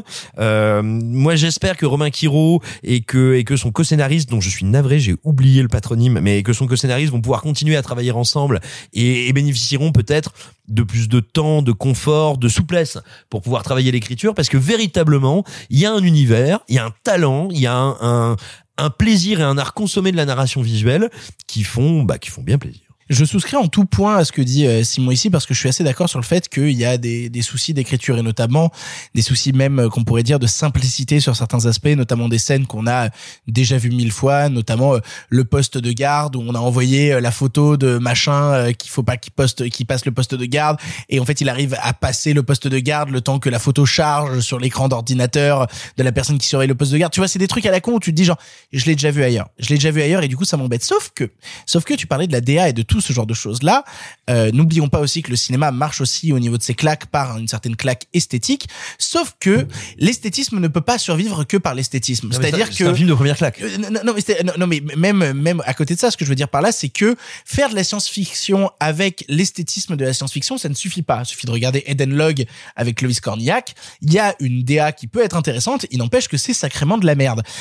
Là, ici, on oublie un peu trop que ce qui est intéressant dans l'esthétisme, c'est à partir du moment où on a l'hypnotisme de l'esthétisme. C'est-à-dire le, le moment où, en tant que spectateur, on se retrouve à oublier le reste tellement la claque graphique et ce qui nous arrive actuellement dans la gueule, ce qui est filmé en fait par la caméra, nous intéresse et nous passionne. Moi, je suis passionné, par exemple, par euh, le, le traitement qu'il a justement des grands espaces, la manière qu'il a de nous représenter une France qui est à l'agonie euh, dans un futur dystopique, la manière qu'il a de nous présenter un Paul Ami en méchant qui vient s'infiltrer à l'intérieur de tes pensées pour te faire te suicider, tu vois. Tout ce genre de choses-là, moi, c'est des trucs qui me, qui me frappent assez la gueule. En fait, on le disait même, il y a une scène de combat dans le film, du, dans le dernier voyage que j'aime énormément, qui est une scène de combat sur du Eddie Mitchell. Il y a vraiment une scène où des gens se tapent dans une cuisine de, de, de drive-in où euh, derrière t'entends euh, couleur mentalo de Eddie Mitchell. Bah, moi, en même temps, tu mets du Eddie Mitchell, j'ai envie de taper. Hein. Mais mais alors déjà on peut dire que euh, le chorégraphe de, de ce truc-là c'est Manu Lanzi et que Manu Lanzi on l'a cité plein plein plein plein de fois dans l'émission, notamment Clara l'a cité plein plein plein plein de fois dans l'émission pour nous dire à quel point Manu Lanzi défonce tout actuellement. Et c'est incroyable de se dire à quel point cette scène de combat dans le dernier voyage est plus intéressante que n'importe celle de combat de Mortal Kombat. C'est vraiment genre de se dire waouh c'est incroyable en fait ça tient à ça en fait de sentir les coups portés, de sentir la violence de l'action. Et donc je suis assez passionné par le dernier voyage parce que malgré ces grosses ficelles scénaristiques, il ne m'ennuie jamais parce que son esthétisme vient reprendre le dessus et notamment il y a énormément de scènes de flashback qui sont en noir et blanc et donc du coup on est dans de la science-fiction, on est dans du noir et blanc, il y a Jean Reno, bien évidemment tu le citais toi-même, on pense au dernier combat de Luc Besson, on pense forcément à ça et limite moi j'aurais presque aimé en fait parce que le noir et blanc du film est très très beau. Il y- a une sorte de, de, de grain dans ce noir et blanc là qui moi me que je trouve assez palpable que je trouve assez passionnant. J'aurais presque aimé plus de scènes dans ce noir et blanc là parce qu'il m'englobe et il, il m'entoure et il me plaît. Donc voilà le dernier voyage tient beaucoup en fait pour son travail derrière la caméra qui est plein de promesses pour son travail de mise en scène et de direction de comédiens qui ont parfois des dialogues pas simples à défendre et qui les défendent quand même avec beaucoup de force et beaucoup de talent. Et le film est touchant. Et euh, bon là évidemment en termes d'histoire on reprochait à Mad Max Fury Road d'être l'histoire d'un aller-retour qu'est-ce que le dernier voyage sans être une histoire d'un aller-retour? Oui, et puis bon, euh, moi j'ai passé d'excellents samedis soirs qui étaient des histoires d'aller-retour. Oh là là, celle-là est dégueulasse, Simon Rio. On va la garder. Il Oh, j'ai n'empêche que-. Oui, bah, et encore, t'as pas fait d'accent, donc ça, ça va, tout va bien. Ça peut s'arranger Il n'empêche que voilà, le dernier voyage tient beaucoup par sa promesse, en fait, par sa promesse. Parce que en tant que tel, oui, c'est un film qui a des problèmes d'écriture qu'on ne peut pas renier, qu'on ne peut pas renier, qui sont sûrement dus aussi à une production compliquée. Le fi- film a mis six ans à se faire, donc au bout d'un moment, il y a forcément des écueils, des travails de réécriture, des choses qui se perdent, des choses qui se gardent. Il n'empêche que ce qui s'est gardé à l'image est assez passionnant et rien que pour ça, je pense que ça vaut le coup de s'y intéresser ou au moins de s'intéresser à Romain Quiro et de ce qu'il va pouvoir faire pendant les années à venir. Sophie, pour conclure, toi, qu'est-ce que tu en as pensé? Quelle euh, magnifique proposition de cinéma visuellement. C'est, absolument incroyable de voir ce qu'on arrive à faire quand on décide de se battre pour aller hors des sentiers battus. Euh, de dire que de la SF française, c'est possible, euh, que a euh, les moyens, le savoir-faire, la, bah, la, technique et des acteurs qui sont capables même des... Donc ce sont des petits rôles, voire des caméos. Hein, donc euh, Philippe Catherine qui fait l'animateur radio ou Jean Reno euh, qui sont, euh, on va dire, des, des noms tête d'affiche. Il y a aussi Jean-Luc Couchard qui joue un rôle au tout début du film, c'est toujours un plaisir de le c'est voir. vrai, en effet. Donc il y a, y, a, y a comme ça des, euh, des gens qui qui nous font nous dire, il y a des gens qui y croient, il y a des gens qui pensent que en, en effet ce genre de film, ce genre de ce type de film euh, peut se faire en France et je crois que je ne remercierai euh, jamais assez euh, Romain Quiro d'avoir eu le courage de faire ce film. Euh, moi, j'ai un vrai, vrai, vrai souci avec l'écriture parce que euh, je trouve ça dommage. Le l'univers est tellement travaillé, on sent qu'ils ont dû faire des tonnes et des tonnes de pages euh, qui qu'on voit pas à, à l'image et qui sont euh, euh, peut-être des, des, des sous-intrigues ou juste du contexte parce qu'en effet, ils ont. Vas-y. Ben, euh, en fait, euh, notamment dans le court métrage de base que j'ai eu la chance de voir, en fait, le personnage de Paul WR, c'est un personnage qui entend les pensées des gens, euh, notamment de la même manière que bah, c'est son frère là dans le film qui les entend. En fait, il entend les pensées des gens et c'est pour ça qu'il se barre en fait. C'est parce qu'il est censé sauver l'humanité. Sauf que à force d'entendre les pensées des gens, bah, l'humanité, il se rend compte que c'est sacrément de la merde et donc il a pas beaucoup envie de la sauver. Donc il y a tout un contexte très euh, nihiliste en fait qui disparaît un peu du, de la version long métrage. Bah, c'est hyper intéressant ce que tu me racontes parce que j'ai du coup envie de voir ça, mais je pensais même à un contexte global de comment au final la la France où on imagine le monde en fait se sont euh, plus ou moins réduits en poussière, comment euh, l'absence de de pluie, d'animaux euh, a pu rendre l'humanité folle et ça, ça m'intéresse parce que c'est des sujets que j'ai pas vu traités dans le cinéma français, tout simplement, et que j'ai envie euh, de, voir. Et notamment quand il, c'est bête, je pense que le passage qui m'a le plus plu du film, c'est quand tu comprends vraiment où ils sont en France et qu'il y a peut-être d'autres régions que tu as envie de voir ou comment c'est des articles de, cette manière ou d'une autre. Ça, ça m'intéressait. Euh, ça m'intéressait que ce soit plus road trip que sur 20 kilomètres. Et moi, ce qui me gêne, c'est les dialogues qui, en effet, sont impeccablement interprétés sont quand même extrêmement creux et c'est dommage parce qu'ils ne servent pas cette ambition magnifique qu'a le film. Moi, j'encourage tout le monde à aller voir le dernier voyage parce qu'il faut soutenir ces initiatives. Il n'empêche que d'un point de vue de Nana qui a beaucoup bossé sur des scénars euh, et qui en a étudié une, une bonne chier, j'y vois des défauts de premiers de premiers longs métrages de fiction, de dialogues qui sont euh, en fait c'est bête. J'ai remarqué à certains moments qu'il y avait des dialogues qui étaient très très écrits, c'est-à-dire des répétitions. C'est-à-dire que non mais je fais pas non, non. Puis genre deux secondes il, re- il redit la même phrase pour donner un, appui un peu plus dramatique qui n'est pas un effet parlé, qui est un effet d'écriture qui à la lecture est formidable, mais quand tu ne laisses pas l'acteur ou au moment de la direction, euh, bah tu, tu dis non, tu, tu suis le texte hein, parce que ce texte est important. Mais en fait là non, ils auraient ils auraient peut-être dû, je sais pas comment ça s'est passé, mais laisser peut-être un peu plus de naturel. Le film manque de naturel pour moi, et donc c'est ça le souci. Euh, encore une fois, je n'ai absolument pas envie d'en dire du mal, mais je j'ai pas envie d'être malhonnête non plus. C'est que oui, pour moi il y a cette faiblesse là qui est plus euh, de l'ordre des dialogues que de l'univers en lui-même que je trouve extrêmement travaillé, peaufiné et grand en fait. Je j'admire vraiment ce film. Peut-être une dernière chose à dire, c'est que si vous êtes tenté par le film, il y a une précision qu'il faut faire parce que ça fait des semaines qu'on vous parle de l'embouteillage des sorties. Euh, effectivement, il y a beaucoup, beaucoup, beaucoup, beaucoup de films qui arrivent chaque semaine, ce qui veut dire qu'il va y avoir un taux de renouvellement très fort. Donc en gros, là, vous allez écouter ce podcast, si vous l'écoutez dès sa sortie le vendredi, dites-vous que lundi, donc 72 heures plus tard, les exploitants vont regarder leurs chiffres pour se dire est-ce que je l'enlève ou pas de l'affiche vu le nombre de nouveautés qu'il y a. Donc si le film vous tente, il faut pas vous dire j'irai le voir dans 15 jours. Après c'est c'est très facile de donner des conseils hein, c'est pas moi j'ai moi je l'ai vu gratuitement, j'ai pas eu à payer 10 balles mais non mais je veux dire, mais en conscience de ça, si vous avez envie de le voir, ne tardez pas, parce que de votre engagement à le voir ou pas, son avenir direct va être impacté très fortement. Vous l'aurez compris, on a quelques réticences sur le dernier voyage, mais on vous encourage énormément à aller le voir et à vous faire votre propre avis. Il n'empêche que dans cette réouverture des salles, il y a énormément, énormément, énormément de films à voir. Du coup, plutôt, plutôt, que de tous les aborder un par un dans un, dans un gros euh, gloubi-boulga euh, bordélique où on parlerait 25 minutes de chaque film, On, va tous faire- parler en même temps. Et on va parler d'Army of du the même Dead, film. Donc moi, je vais surtout, parler hein. d'Adieu les cons. et je vais vous dire vraiment que c'est pas bien. Mais on va parler d'Army of the Dead surtout. Oui, mais après Ah oui, cinéma et après euh, VOD. Ben oui, c'est ça. C'est- J'avais dit VOD. Le Attends, cinéma et après les téléfilms. Attends, C'est on s'en s'est- on s'est différentes. tapé de la VOD et de la SVOD pendant six mois. Au bout d'un moment, T'as là, on parle de, de ce qu'il y a en salle, s'il vous plaît. et On terminera avec Army of the Dead. Donc là, d'abord, ce, ce dont on vous parle, c'est tous les films, en tout cas une grosse majorité des films qu'on aime et qui sont présents lors de cette réouverture.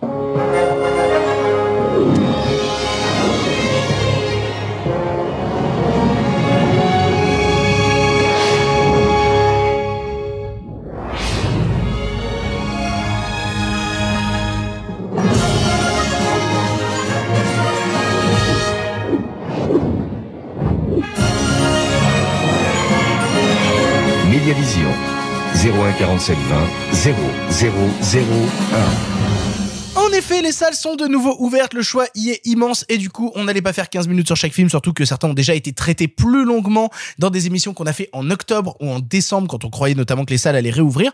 On vous laisse vous y référer, retourner écouter les épisodes qu'on a fait en décembre et en octobre. On a parlé de ces films-là. Pourtant, on avait envie de dire un petit mot sur chacun des films à voir en ce moment, en tout cas ceux qu'on aime et qui peuvent vous faire envie parce que quand c'est bien, c'est toujours bon de le rappeler. Alors notre défi, ça va être justement de pas faire 4-5 minutes sur chaque, film et d'être assez efficace, rapide, Simon, tu sais faire.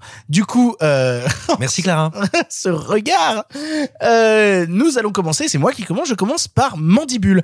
Parce que Mandibule, c'est le nouveau film de Quentin Dupieux qui a enfin le droit à une sortie dans nos salles actuellement, qui a fait notamment un très beau démarrage. C'était le film qui, aux 9h des Halles cette semaine, était le film qui avait fait le plus d'entrées devant Adieu les cons, qui est une vraie promesse dans le cinéma de Quentin Dupieux de faire un truc un peu plus grand public euh, que ce qu'il peut faire d'habitude, qui perd un peu le spectateur qu'il avait déjà amorcé notamment avec euh, Au Poste, mais qui avec Le Dain avait, avait retrouvé une forme cinéma de genre un peu thriller, un peu chelou avec son genre du jardin, qui tue des gens avec des, des pales de ventilateur.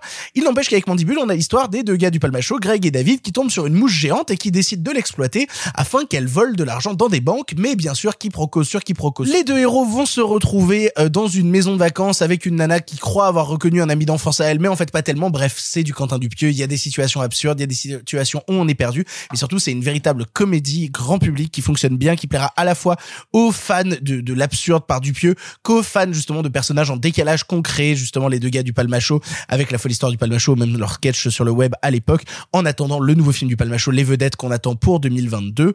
Mandibule, c'est une vraie belle surprise qui est sûrement pas le plus grand Dupieux qui, je pense, avait de toute manière fait son film Somme à une époque avec réalité et qui depuis expérimente des choses, à savoir la comédie française des années 70 avec Au le film de genre plus thriller horreur avec Le Dain et qui là revient à une comédie buddy movie un peu bébête avec une grosse mouche géante.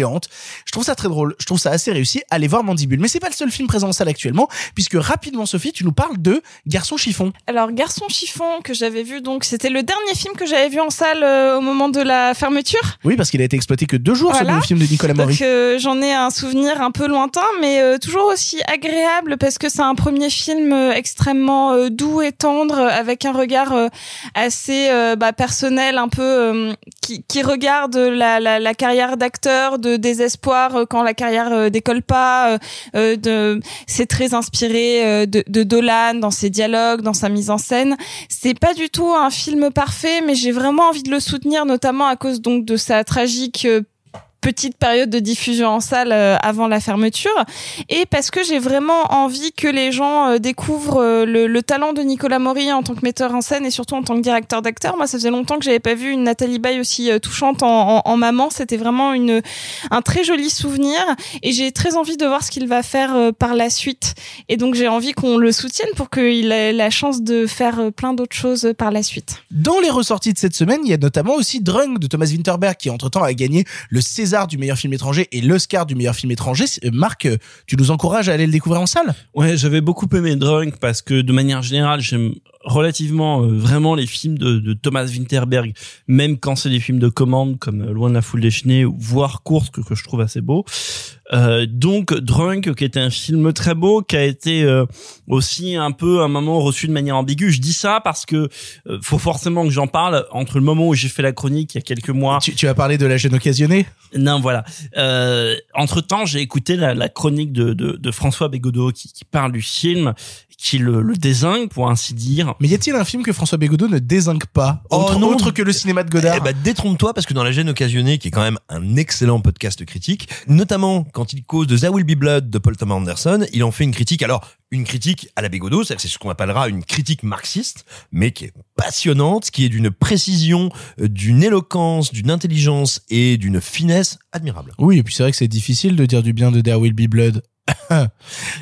Non, mais je voulais, je voulais dire qu'entre temps, voilà, j'avais écouté ce que ce que François Bégodeau on avait, on avait dit, et j'avais euh, dernièrement rarement vu quelqu'un descendre avec euh, autant d'adresse film que j'ai bien aimé, et donc que vous aimiez ou que vous aimez pas aussi. Si vous n'avez pas vu presque euh, Drunk, allez écouter ce qu'il en dit parce que c'est vraiment fascinant. Maintenant, pour revenir à Drunk et au fait que malgré tout et malgré Bégodeau, j'ai bien aimé, je continue à bien aimer même si je ne l'ai pas revu depuis.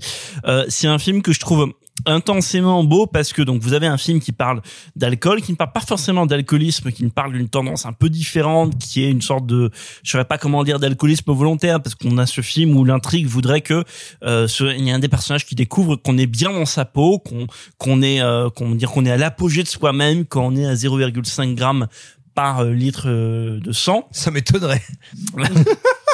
Et, euh, et, et ce que je trouve très beau là-dedans, c'est que j'avais peur d'un film fondamentalement un film de la morale, un film moralisateur sur l'alcool. Et ce que le film n'est jamais, à un moment, il manque de l'être, notamment dans plusieurs passages qui sont évidemment, il va se passer des choses assez assez moches, assez tristes dans le film parce que les personnages vont verser dans l'excès. Et, euh, et pourtant, le film arrive à se ressaisir notamment derrière sa fin, fin qui malheureusement a été galvaudée par tous les tweetos qui l'ont partagé partout sur Twitter, cette scène de danse avec Matt Mikkelsen, jusqu'à ce que ce soit écœurant alors que la scène est fondamentalement belle. C'est con que Twitter rende ce genre de choses écœurantes alors qu'à l'époque de sa sortie. Non mais t'es d'accord. Ah, ah non mais c'est- ils l'ont en rendu écœurante cette fin. alors hors que contexte, c'est hors contexte. Alors que nous on l'a on l'avait revu justement juste avant de le critiquer à l'époque dans l'émission et on trouvait on trouvait déjà à l'époque la fin de Drunk absolument magnifique Mais parce qu'elle est Mais hors magnifique. contexte, elle est écœurante. Si vous prenez la scène et que vous l'enlevez comme ça, et vous la mettez sur Twitter, on dirait en effet un truc de poseur avec Mads Mikkelsen en Twitter libre. arrête de rendre les choses écœurantes STP. Mais bref, tout ça pour dire que c'est un FDP. c'est un c'est un film euh, alors c'est peut-être pas ce qui a fait de mieux entre guillemets euh, Thomas Winterberg parce que de toute façon c'est c'est le genre de cinéaste qui avec Festen avait atteint déjà un firmament de sa carrière qu'on aime ou on n'aime pas Festen mais ça reste un très beau film de de de, de reprise de de rouverture et je vous invite à ne pas être découragé par euh, on va dire les les les, les récompenses qu'il a pu avoir euh, ou euh, tout ce qu'on a le patin couffin qu'on a pu en faire sur euh, sur Twitter, ça reste un très beau entre guillemets petit film de Thomas Winterberg. Je voulais remercier, et c'est euh, rare de citer quelqu'un, mais on a une de nos auditrices, Eva, qui habite au Danemark et qui m'a donné plein d'informations autour du contexte du film, puisqu'elle a pu suivre des interviews du réalisateur là-bas. Sachez qu'il n'y a pas eu une seule goutte d'alcool sur le tournage et que Bon, l'acteur... finalement, c'est nul. non, mais que l'acteur euh, qui, qui a une fin un peu tragique, et bah, il est euh, lui aux alcooliques anonymes depuis 7 ans. Et, euh, et donc, je voulais la remercier pour toutes ces informations qui rendent le film encore plus passionnant. Merci Eva. Et pour le coup, moi, j'aimerais juste dire un mot sur Bégodeau parce que j'ai j'ai fait des blagues un peu déplacées, mais c'est quelqu'un que j'aime beaucoup et notamment que j'aime beaucoup ce qu'il écrit, notamment euh, Histoire de ta bêtise, qui est, un, qui est un bouquin que je trouve absolument formidable. Et je trouve aussi assez formidable quand il utilise notamment dans son podcast sur euh, Lux Aeternae des extraits des interviews que j'ai pu faire sur ma chaîne YouTube. Ça me fait super plaisir. La prochaine fois, cite-moi Euh... Non, mais s'il te plaît, qui t'a utilisé mon travail. Euh, Simon, euh, on sait qu'il y a Antoinette dans les Cévennes aussi qui ressort en salle. Pourquoi est-ce qu'il faut aller voir Antoinette dans les Cévennes? Voilà pourquoi il faut aller voir Antoinette dans les Cévennes. Non, pourquoi il faut aller voir Antoinette dans les Cévennes?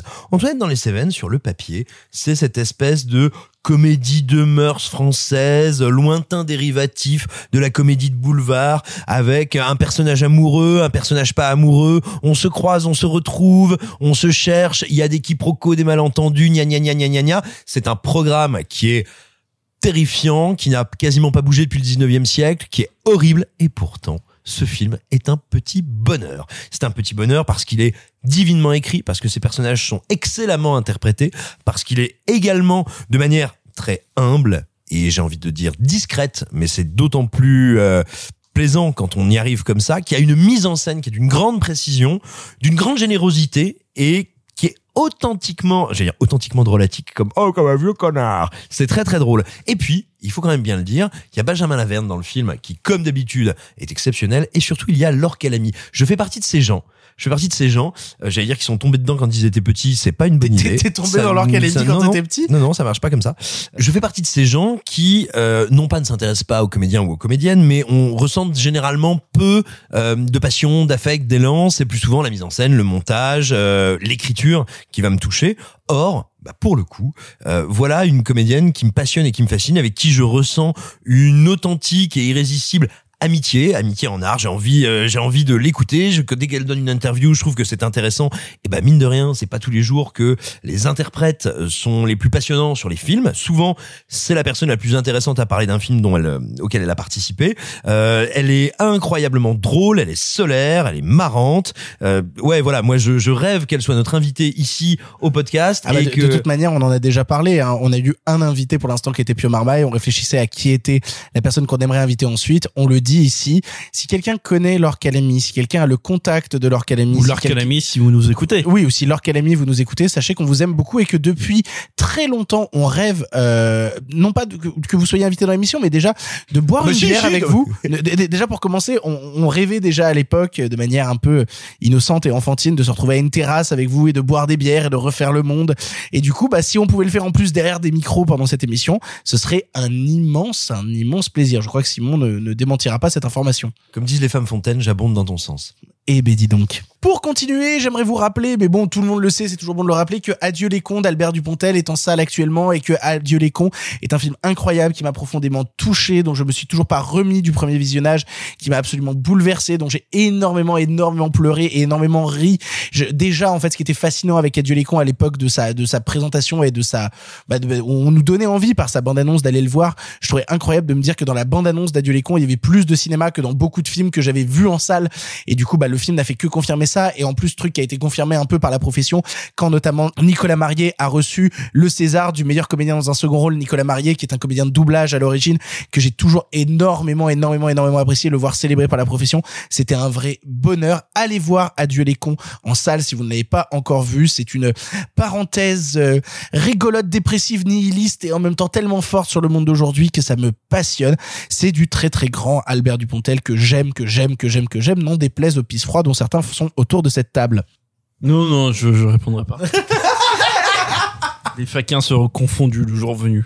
Pour conclure, dernier film de cette sélection de la réouverture, il y a Miss qui est de retour en salle. Alors que le film est déjà sorti en DVD et tout, mais il est en salle. Pourquoi est-ce qu'il faut aller le voir en salle, Sophie? Euh, là, j'ai eu la chance de le voir donc du coup en VOD euh, avec euh, ma maman et j'ai retrouvé donc euh, sur le, le- la grande télé le, le, le plaisir que j'avais eu en salle et en même temps j'avais très envie de voir que ma mère avait autant d'émotions en regardant Miss. J'aurais voulu y aller au cinéma avec elle parce que ça aurait pris encore plus d'ampleur. Euh, Miss, c'est un film assez euh, assez solaire qui aborde plein de sujets très beaux sur euh, sur l'acceptation, sur les volontés euh, de, de carrière personnelle, peu importe son genre, son milieu social. En fait, ça, ça brasse tout sur c'est c'est quoi que tu veux toi enfant et que tu veux à tout prix réaliser. Et donc je trouve ça absolument magnifique. C'est c'est porté par Alex Wetter qui est euh, mais euh, fascinant de justesse dans ce film et d'une beauté mais sans nom.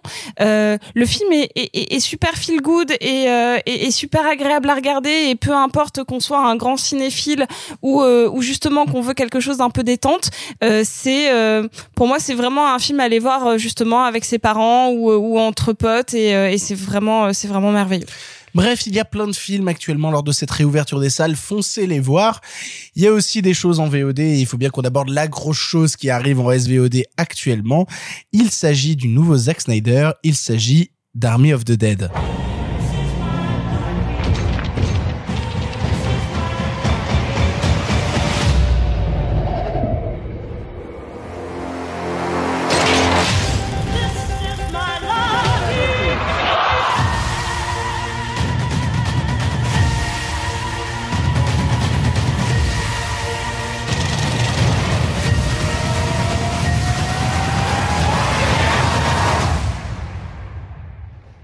Heavy, brother. Army of the Dead est le dernier film de Zack Snyder sorti directement sur Netflix. avec C'est vrai cast- s'arrête? avec au casting ce gros bourrin de Dave Batista. Prenant pour la première fois le rôle de chef opérateur pour l'un de ses films, Snyder nous propose ici un Las Vegas rempli de zombies, confinés derrière des conteneurs et où une troupe de mercenaires va se diriger pour une mission très simple, récupérer un gros magot de 20 millions de dollars enfoui sous un casino. Or, arrivés sur place, les mercenaires réalisent rapidement que ce ne sont pas des simples zombies, pire que ça, ils ont l'air d'avoir évolué.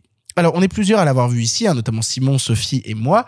Et je parle en premier car vous le savez, on l'a su à l'époque de la Snyder Cut, je suis ce qu'on appelle un Snyder fag, à savoir quelqu'un qui aime désespérément et de manière parfois inconsidérée le travail de Zack Snyder. Et notamment, je sais que je l'ai toujours défendu, même sur des films où personne l'a défendu. Notamment, je suis un très très très grand fan de Sucker Punch, je suis un très grand fan de du euh, de, de, de, de, tout truc avec en les fait. chouettes. Oui, Gaoul, je trouve ça super. Gaoul, je trouve que ça a des super idées visuelles. Vraiment, je trouve ça assez passionnant. En fait, je l'ai toujours dit, Zack Snyder, c'est mon réalisateur de droite préféré. Vraiment, euh, c'est tous ces films ont, un fond qui est qui est droitard à l'excès. Vraiment, il s'en rend même pas compte lui-même. C'est assez incroyable. Mais vraiment, c'est un cinéma qui me passionne pour sa recherche esthétique. C'est pas pour rien, notamment, que c'est un cinéma de droitard quand on voit que sa recherche esthétique s'inspire autant du travail de Leni Riefenstahl sur euh, Les Dieux du Stade. Je veux dire, au bout d'un moment, on n'aurait pas eu Zack Snyder sans Leni Riefenstahl chercher l'intrus. Euh, alors cette punchline est offerte à un ami qui s'appelle euh, Mr. Fox et où je lui ai promis que je caserai dans cette émission que Zack Snyder c'est un peu le Leni Riefenstahl au féminin et euh, et je ne suis pas fier de cette phrase mais il fallait la dire au bout d'un moment. Donc, quand il est annoncé que Zack Snyder va faire Army of the Dead, après son film L'Armée des Morts, qui était son premier long métrage, qui revient justement à ses passions de zombies et qui décide de faire un film plus resserré, où il en devient le chef-op, où il a un contrôle total, après des films où il s'est fait complètement matrixer la gueule, comme le Snyder Cut, où euh, il a fallu qu'il revienne entre les morts plus tard pour pouvoir le faire. J'avais vraiment ce truc de me dire, oh putain, ça va être bien. Et il faut bien le dire, parce que Simon ne l'avouera pas euh, derrière ce micro, quand euh, Netflix a dévoilé sur YouTube les 15 premières minutes euh, du film euh, justement Army of the Dead, on était un peu excités parce que ça avait l'air débilement bourrin, ça avait l'air d'avoir d'avoir ce côté justement un peu beauf mais un peu série B, série Z, un peu débile taré, vraiment sympathique et on avait envie de le voir ce film. Et moi personnellement, vous le savez, je vous parle en tant que fan du cinéma de Zack Snyder, j'avais très envie de voir Army of the Dead. Et là, je me retrouve dans une situation à être le premier à parler parce que justement, j'aime beaucoup le boulot du bonhomme et aussi parce que je suis peut-être celui qui va le moins le défoncer aujourd'hui et encore, je vais avoir du mal. Et c'est très compliqué pour moi d'arriver au bout de, de, de 16 ans de carrière de Zack Snyder et de moi-même dire aujourd'hui, c'est la première fois que je suis déçu par un film de Zack Snyder. C'est la première fois qu'un film de Zack Snyder me déplaît, alors que pourtant je sens que c'est un film qui lui est éminemment personnel.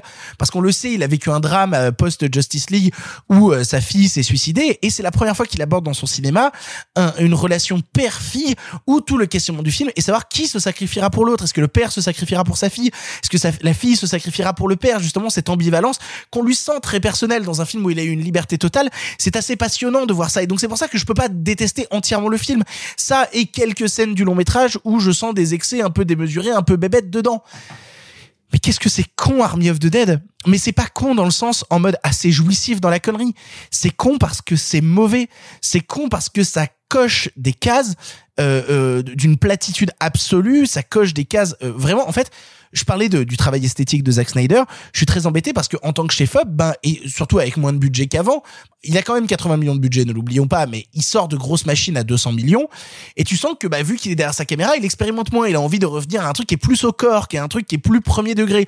Du coup, il est moins dans la recherche esthétique. Sauf que Zack Snyder, qui est pas dans la recherche esthétique, bah c'est quand même vachement moins intéressant parce que c'est quelque chose qui marque vachement son cinéma justement le travail du recherche esthétique, notamment à travers le travail du numérique. C'est un truc qui est assez passionnant chez lui. Et donc s'il le qu'est-ce qui reste à part des films débiles et de droite euh, bah, c'est un peu le problème avec Army of the Dead. C'est un peu le problème avec Army of the Dead, c'est que délaissant cette recherche esthétique, il reste pas grand chose. Le film est assez con au point à un moment de se dire euh, j'ai une scène d'émotion là et du coup comme musique de fond, vu que c'est un film de zombies, je vais mettre Zombie des Cranberries qui est quand même une musique qui ne parle pas du tout de zombies à la base. C'est pas du tout le propos de fond de cette chanson de Cranberries. Et je vous en parle en plus. Je suis doublement fan dans cette situation. Je suis fan des Cranberries. C'est quand même la chanson la plus vanilla débile. C'est comme te dire, je vais mettre une musique de Nirvana, je vais mettre Like Teen Spirit. Tu vois, genre, vraiment, c'est vraiment la chanson la plus vanilla des Cranberries. Il te met celle-là pour faire genre, euh, zombie, ignorette, ignorette, zombie. C'est con comme la lune. Mais en même temps, j'ai une véritable sympathie pour certaines scènes d'excès, un peu cracra. J'ai de la sympathie pour Dave Bautista en tant que fan de catch et d'avoir Dave Bautista à l'écran, ça me rend toujours heureux. J'ai de la sympathie parce que je sens que Snyder a envie de nous parler des difficultés qu'il a eu à vivre le, décès de sa fille. J'ai de la sympathie pour le film. J'ai de la sympathie pour ce mauvais film qu'est Army of the Dead. Mais c'est pas mon rôle aujourd'hui d'être d'être la personne qui va dire le plus de mal d'Army of the Dead. Je laisse ça à d'autres gens et notamment euh, Simon Rio. Simon, qu'est-ce que tu as pensé d'Army of the Dead? Moi, je me réjouissais beaucoup de ce projet. Tout simplement, tu as rappelé euh, les épreuves qu'a traversé Snyder et au-delà de la tragédie personnelle, ça fait donc quasiment dix ans qu'il travaille à adapter la geste de DC Comics au cinéma. Euh, je voudrais là faire une petite parenthèse, comme comme je me suis beaucoup moqué, de la Snyder Croûte, euh, beaucoup de gens se sont dit que je n'aimais pas Zack Snyder. C'est pas vrai. Moi, je fais partie des gens qui ont beaucoup aimé plusieurs de ses films, notamment Man of Steel que je trouve superbe, notamment la version longue de Batman v Superman que je trouve passionnante. C'est c'est vrai que t'es un des- une des rares personnes à me rejoindre sur la version longue de Batman v Superman qui a plein de choses très très très intéressantes à l'intérieur. Mais non, tout le monde est d'accord sur ça. Non, il y a plein de gens qui chient sur Snyder et qui chient même sur la version longue. En fait, qui se sont même pas donné la peine de voir la version longue de Batman v Superman. Mais, mais en tout cas, voilà, ce que je veux dire, c'est que je ne suis allergique ni au style de Snyder, qui me semble plus être un, un libertarien fasciné par la force qu'un droitard stricto sensu. Mais, mais euh, Euh, voilà. Regarde sa relecture de Watchmen, euh, on est quand même sur un truc. euh, Oui, mais- re- re- regarde justement euh, ouais, 300, tu vois, 300. euh, Qu'est-ce que c'est à part le culte du corps et tout euh, De la force. Encore une fois, les dieux De du la stade, force. les dieux du stade de Lady Riefenstahl. de la force, mais mais regarde son rapport au commun, au collectif et la manière dont il met en doute la notion de transcendance par l'in- par euh, le héros, par la figure unique, et aussi son traitement des femmes. Moi, je n'aime pas Sucker Punch, mais la question de la femme et de la femme dans la pop culture, c'est pas une vision droitarde. Mais bref, peu importe, je m'égare.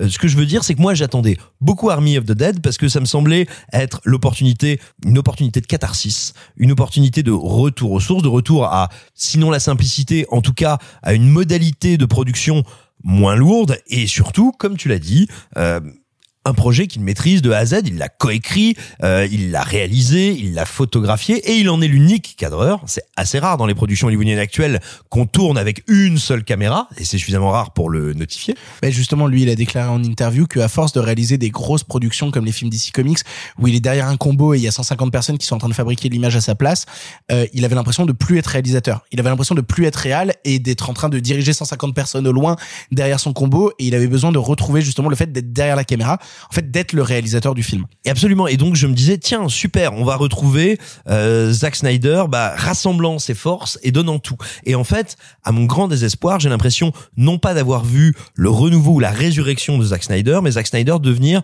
son propre zombie. C'est-à-dire qu'il s'assèche et il s'assèche d'abord. Euh, l'écriture, ça n'a jamais été son fort, mais là, on arrive à un niveau qui est incroyable. C'est-à-dire que l'écriture du personnage de Bautista, Bautista qui est excellent hein, dans le film, mais l'écriture de son personnage, Mais, mais qui mais qui est un excellent acteur. Oui. Non, en fait, j'aimerais qu'on s'arrête sur cette question-là parce que on a, souvent parlé justement des comédiens qui viennent du catch et qui font du cinéma après. On a eu John Cena, on a eu euh, aussi The Rock qui est devenu aussi le Dwayne Johnson actuel et qui a fait plein plein de choses. Bautista, c'est quand même ce gars qui enchaîne les projets. Pour moi, il perçait déjà l'écran à l'époque de Blade Runner 2049 où en une scène, il donnait des trucs assez fous. Et dans Les Gardiens de la Galaxie, c'est autre chose. Et puis il a deux trucs très intéressants Bautista, c'est qu'il a un corps de travailleur. Certes, c'est un athlète, mais c'est pas un mec d'un mètre 90 euh, sculpté à la serpe, machin. Non non, c'est euh, il le sentiment d'être quelqu'un euh, de comment dire, un petit taureau qui bosse, qui se déchire et il a une espèce de vertu mélancolique que je trouve très intéressante pour une action star.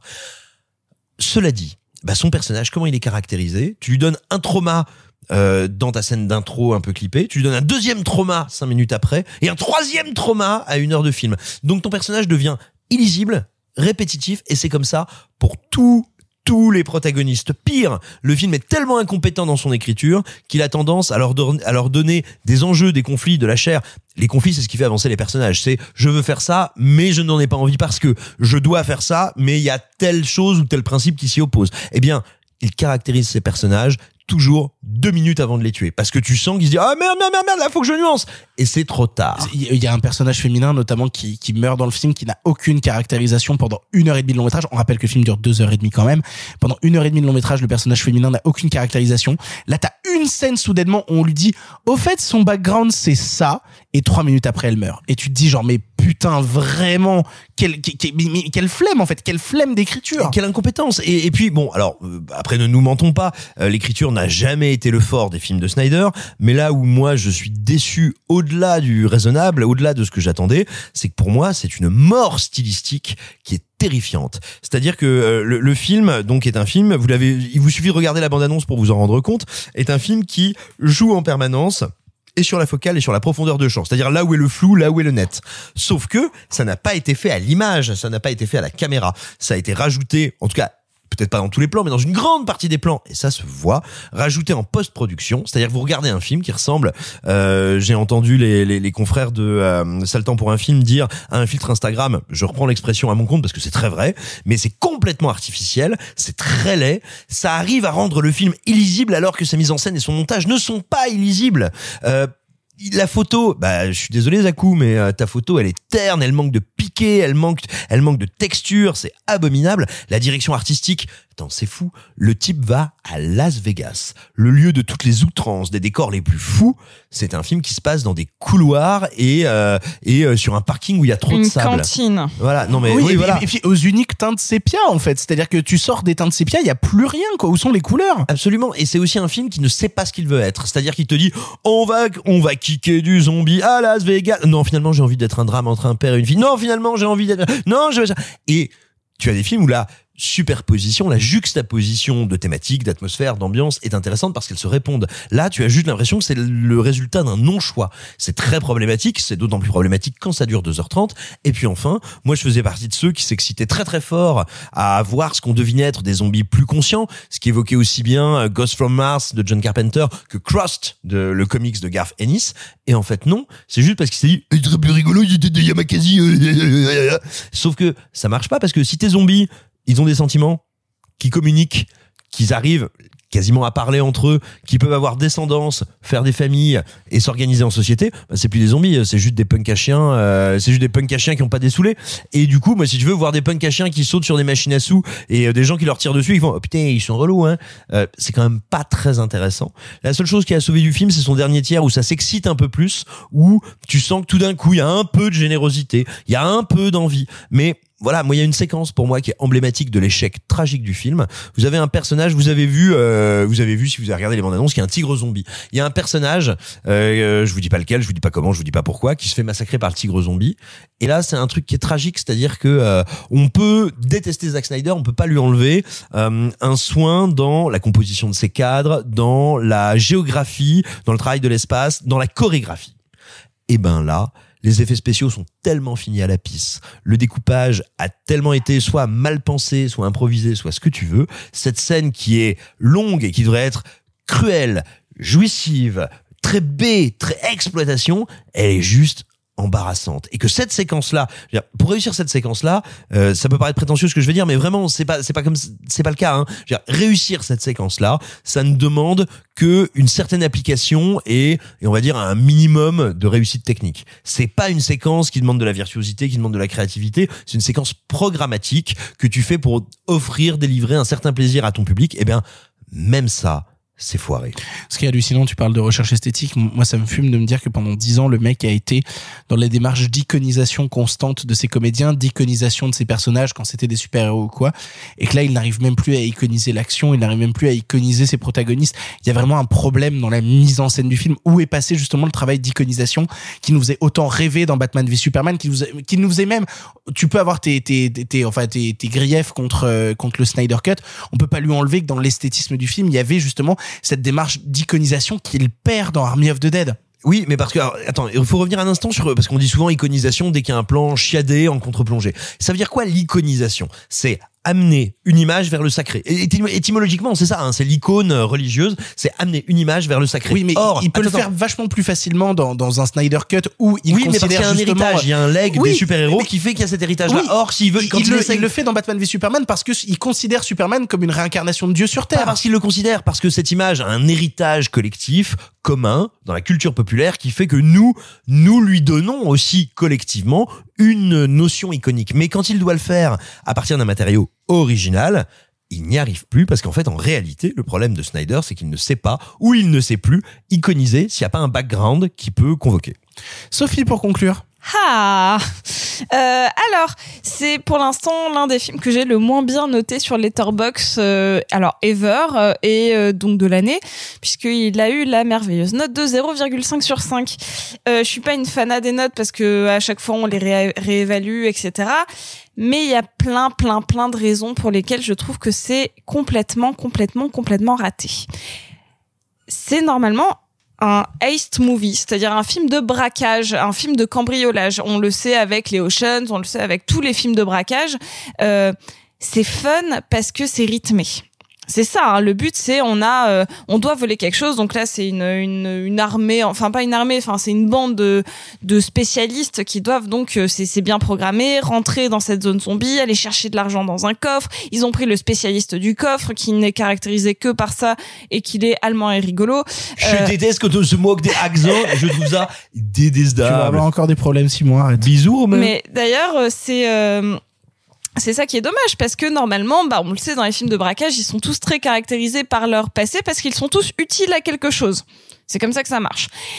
Euh, bah là non en fait le souci du film c'est son rythme parce que bah un comme vous l'avez dit précédemment il a euh, absolument foiré sa caractérisation de personnage euh, je- je- moi personnellement, je trouve que ça joue pas très bien. Je voudrais sauver Nora Arnezeder, euh, notre petite française donc qui joue dans le film et qui je trouve est vraiment pas mal. Euh, Je trouve qu'elle fait vraiment le taf. Elle est euh, suffisamment badass, suffisamment cool.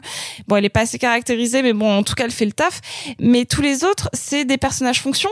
Euh, et donc, euh, même si tu joues pas trop mal, quand t'as un personnage fonction et que tu fais juste ton taf d'acteur, bah en fait, ça marche pas. C'est juste bah limite. Et quand t'as pas de scénario pour t'appuyer dessus, bah ça marche pas. Euh, c'est moche as fuck, mais surtout, le zombie, euh, c'est quelque chose qu'on a vu des milliards de fois, qui a su être exploité euh, donc déjà en 1968 pour un propos social, euh, qui a été remis à- au goût de la pop culture, euh, je pense donc forcément à euh, The Walking Dead. Quand tu dis 1968, c'est la date de sortie de la nuit des morts vivants. Voilà, exactement. Euh, donc Romero qui avait euh, choisi de faire du zombie un propos social. Moi, ça me gêne pas qu'on le remette à sa forme pop pure et euh, que ce soit donc de, des ennemis avec un grand E. Mais, mais même si on le remet justement à cette forme-là, on peut pas s'empêcher de se dire que le zombie est politique dans le cinéma. Le, le zombie, même même dans une forme de divertissement populaire, le zombie a une fonction politique qu'on aurait pu s'attendre de à voir ressortir dans le cinéma Snyder et qui là n'existe pas. ce que je veux dire, c'est que des fois, c'est dans un propos qui est un peu appuyé et des fois, c'est un peu plus sous-jacent, un peu plus subtil. euh, Tu vois, même, euh, en fait, aujourd'hui, si tout le monde a vraiment des images très fixes de zombies, c'est parce que The Walking Dead, ça a été un vrai succès. Et donc, ça ne parle pas que de zombies, ça parle plutôt de relations interpersonnages et c'est plutôt un terrain de fond. Euh, mais c'est, bien sûr, tout est, tout, de toute manière, tout est politique. Mais là, j'ai trouvé que c'était tellement bête parce que le fait, en fait, de changer, on l'a vu des milliards de fois, le zombie changer. Il court, euh, des fois c'est une mutation, des fois ça se transmet dans l'air, des fois c'est par morsure, des fois, enfin, et même, euh, il y en a qui en font des trucs un peu rigolos. Je, j'aime pas spécialement le film, mais Warm Bodies, justement, il se réveille, il a conscience. La conscience, c'est quelque chose qu'on a déjà vu dans le zombie, mais là, c'est extrêmement mal exploité parce que il est pas spécialement rapide et pourtant euh, il est censé être intelligent. Moi, quand tu me mets des zombies intelligents et qu'au final ils dorment et que t'en fais pas un propos politique, ça devient problématique, ça devient stupide. C'est prendre du matériel qui peut être un terreau fertile à une pensée, ne serait-ce qu'au moins divertissante, et d'en faire un truc aussi creux. En fait, tous les éléments du film sont des trucs qui pourraient donner un petit peu de dynamisme et en faire en fait une série B hyper cool pour là être juste réduit à néant par euh, ce manque de, de, de fondamentaux dans le cinéma, à savoir un bon découpage, un bon montage, et puis surtout mettre des personnages dans lesquels tu crois. Moi, je crois à rien là-dedans.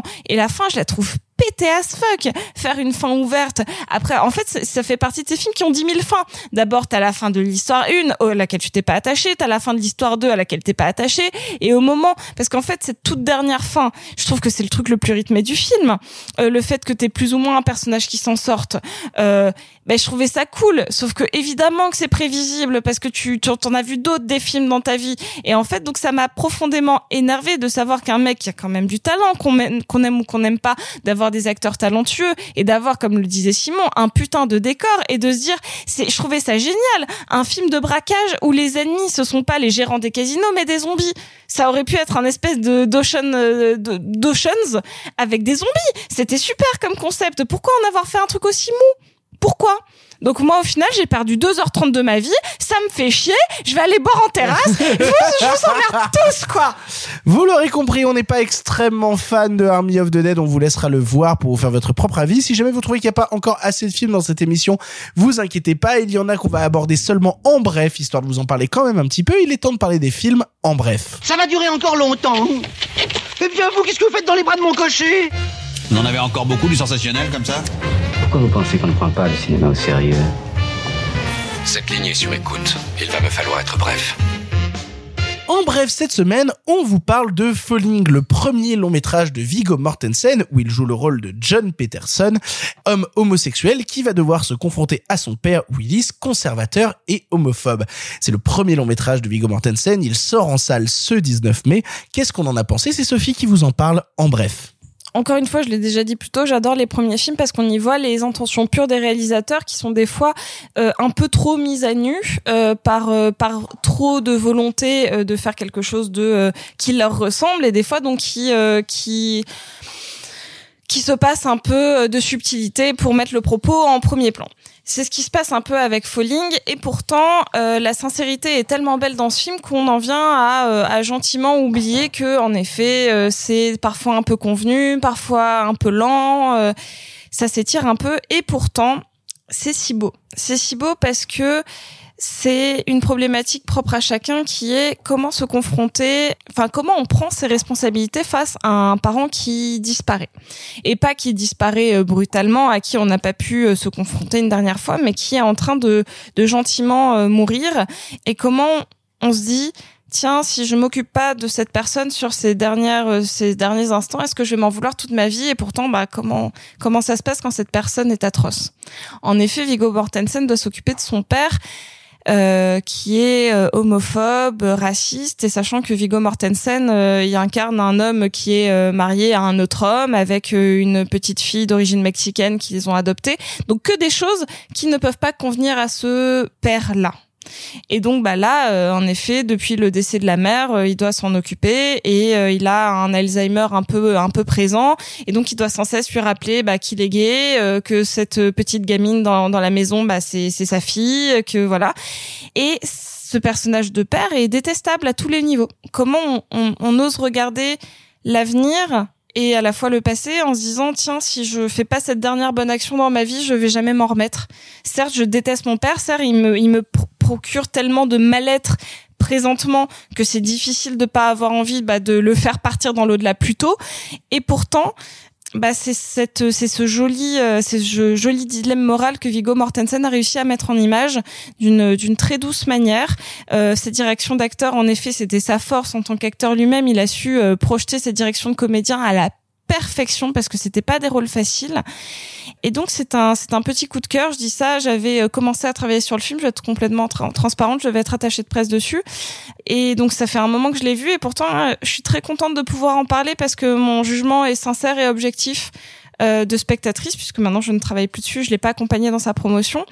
J'aime beaucoup les films qui parlent de coming out. Et là c'est un film où un personnage doit le faire sans cesse parce que le père oublie et ça c'est quelque chose que j'avais pas vu au cinéma et ça m'a beaucoup touché c'est un c'est vraiment un très très joli film You are such an asshole. And you are a fucking pansy. I'm trying to help you, Dad. Heaven doesn't want him, and hell keeps sending him back. Autre film en bref, Tom et Jerry est un film d'animation mêlé aux prises de vue réelles où Chloé Moretz va s'associer à ce gros chat de Tom pour essayer de dégager Jerry du grand hôtel où elle travaille car un grand mariage arrive et elle n'a pas très envie de se faire virer. Évidemment, on a laissé le film aux spécialistes du cinéma pour enfants. C'est Marc qui vous parle de Tom et Jerry en bref. Mais tu sais, tu dis ça en rigolant, mais n'empêche que je pense que vraiment au- autour de cette table, ça se trouve, je m'avance, mais personne n'a autant saigné les Tom et Jerry et consorts que moi. Parce que euh, on, on- on touche vraiment à quelque chose qui est au firmament du cinéma d'animation qui touche au sublime, qui touche à l'universal, au, au comment dire, au transgénérationnel, et, et on en vient du coup à ce film Tom et Jerry. Tom et Jerry, la promesse de ce film, c'est de vous faire, de s'inscrire dans ces li- dans cette euh, lignée, dans cet héritage de, de cinéma américain qui mêle prise de vue réelle à prise de vue en animation, dont le porte-étendard universel aujourd'hui, je pense, est Qui veut la peau de Roger Rabbit de, de Robert Zemeckis, mais ça, on y reviendra. Et il y a eu plein de, plein de, plein de suites ou filles spirituelles depuis, dont Space Jam, qui va avoir sa suite, etc. Qui aura le 2 qu'on traitera dans l'émission euh, bientôt. Et qui va être douloureux. Bref. On va le traiter, ouais. Et, et donc, mais, mais ce Tom et Jerry qui, si vous voulez, un peu du, du entre guillemets, du même acabit, parce que j'imagine bien, j'imagine bien les, les, gens du studio autour d'une table à se dire bon, voici ce qu'on a en catalogue, faut faire de la thune. Et qu'est-ce qu'on peut faire? Qu'est-ce qu'on peut ressortir? Et il y a un mec qui lève le doigt et qui dit bah il y a Tom et Jerry. Tout le monde aime Tom et Jerry. C'est génial, Tom et Jerry. Puis ça passait tout le temps sur sa cartoon. Gloire à sa cartoon. Ça passait tout le temps sur sa cartoon. Tout le monde connaît. Bon. Et donc on va faire un long métrage euh, Tom et Jerry. Sauf qu'on n'a pas d'idée. Donc on va juste faire le long métrage le plus générique possible. Et ce qui pourrait m'intéresser dans ce cas-ci, c'est comment en 2021, comment on appréhende ce, comment à l'ère d'un cinéma tout numérique. Ce que je veux dire par tout numérique, c'est au tournage en numérique, c'est-à-dire les caméras numériques et à la post-production en numérique. Comment on appréhende un film qui mêle prise de vue réelle à prise de vue en animation. Pour le coup, en plus, euh, ils l'ont refilé à un réalisateur qui est pas simple puisqu'ils l'ont refilé à Team Story. Team Story qui est assez connu justement pour avoir fait euh, les Commis, deux, les- commis, on va voir, commis. ouais, on peut dire commis les deux films des quatre fantastiques. Quelle horreur, quelle horreur. Et euh, qui est ensuite après euh, la, la merde qu'ont été justement les deux et, films. et- et le dernier Shaft sur Netflix qui, Oui. est, euh, qui est qui est euh, qui est au cinéma ce que le cancer est à la santé. Oui, parce qu'en fait, après, après les, les deux films 4 Fantastiques, il s'est un peu perdu. Il s'est retrouvé à bosser avec Kevin Hart, ce qui est pas forcément la meilleure chose, soyons très honnêtes. Et notamment, il a, euh, m- enfin, filmé les spectacles de Kevin Hart. Voilà, c'est ce réalisateur-là qui a fait le Tom et Jerry dont Marc vous parle. Non mais écoutez, pourquoi pas Mais encore une fois, voilà. Qu'est-ce qu'en 2020 on arrive à faire ou raconter sur ce mélange des techniques, sur cette, euh, sur ces chocs d'époque de, du dessin animé entre guillemets fait à la main parce que le film entend reprendre les designs originaux de Tom et Jerry euh, à l'époque où ils étaient faits à la main à l'imagerie contemporaine. Et moi, ce qui m'a intrigué dans le film, c'est comment le film, et je pense que je vais m'arrêter dessus parce que je pense que je vais vraiment rien en dire de plus in- intéressant que ça, qui est comment le film, techniquement, n'arrive juste pas à faire croire que Tom et Jerry existent dans un film qui s'appelle Tom et Jerry. Pourquoi? Parce qu'on a donc ces personnages, Tom et Jerry, donc le la souris, le chat, euh, non plutôt le chat, la souris, pardon, qui euh, sont intégrés donc dans des tournages en, en images réelles. Et ce qui est intéressant, c'est que dans l'animation de Tom et Jerry, à aucun moment leur mouvement et particulièrement la lumière qu'il y a sur eux, sur leur texture, sur leur quoi que ce soit, n'épouse l'environnement réel dans lequel ils sont. Et moi, je trouve ça fascinant parce qu'à plusieurs reprises, j'ai repensé à Roger Rabbit. Donc après avoir vu Tom et Jerry, je, je, je dis Roger Rabbit parce qu'évidemment ça paraît un peu, ça paraît un peu banane de dire aujourd'hui. Ouais, oui, mais Roger ça pourrait Rabbit. être Mary Poppins. Mais mais mais voilà, je voulais juste prendre une valeur référence en fait, comme si euh, voilà, je voyais un peplum et puis je me dis je vais revoir des bouts de baignure.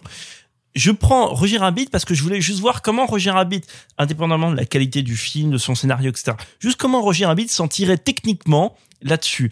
Et par exemple, j'ai revu la séquence du bar, vous savez, ce bar avec la fumée, etc., où plus tard il y aura cette confrontation au piano entre les deux, les deux canards, euh, Donald Duck et Daffy Duck, euh, scène anthologique. Bref, ce qui m'intéressait, c'était pas cette confrontation, c'était la salle, l'ambiance et notamment les serveurs qui sont des pingouins. Et je voulais voir comment les pingouins sont intégrés dans cette séquence-là. Donc j'ai revu la séquence, je vous invite à la revoir. C'est absolument fascinant comment leur lumière, la lumière sur la texture épouse euh, ben en fait l'atmosphère de la pièce et comment notamment les pingouins qui sont en arrière-plan. Je suis désolé, je suis un peu lent dans le détail, mais comment les pingouins qui sont en arrière-plan, vous ne les distinguez pas. Les pingouins en dessin animé, hein, vous ne les distinguez pas des clients figurants du bar. Et j'en reviens à Tom et Jerry. Et peut-être précisons pour ceux qui nous écoutent et qui ne se seraient pas posé la question, on parle d'une époque 1987 où on peint sur les photogrammes image par image. Exactement. Et j'en viens à Tom et Jerry. Donc on est 30, 35 ans plus tard, quasiment.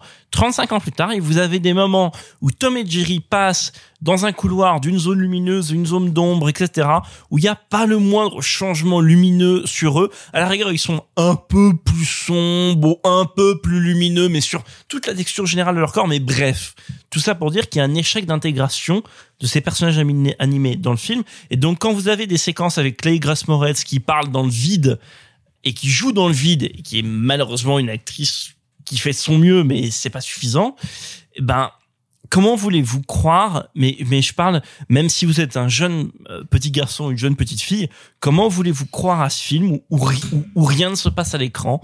C'est le néant. Vous regardez un trou noir. Et, et on a beaucoup parlé de trou noir dernièrement dans les émissions, mais là, ça m'avait intrigué tellement le film, c'est rien.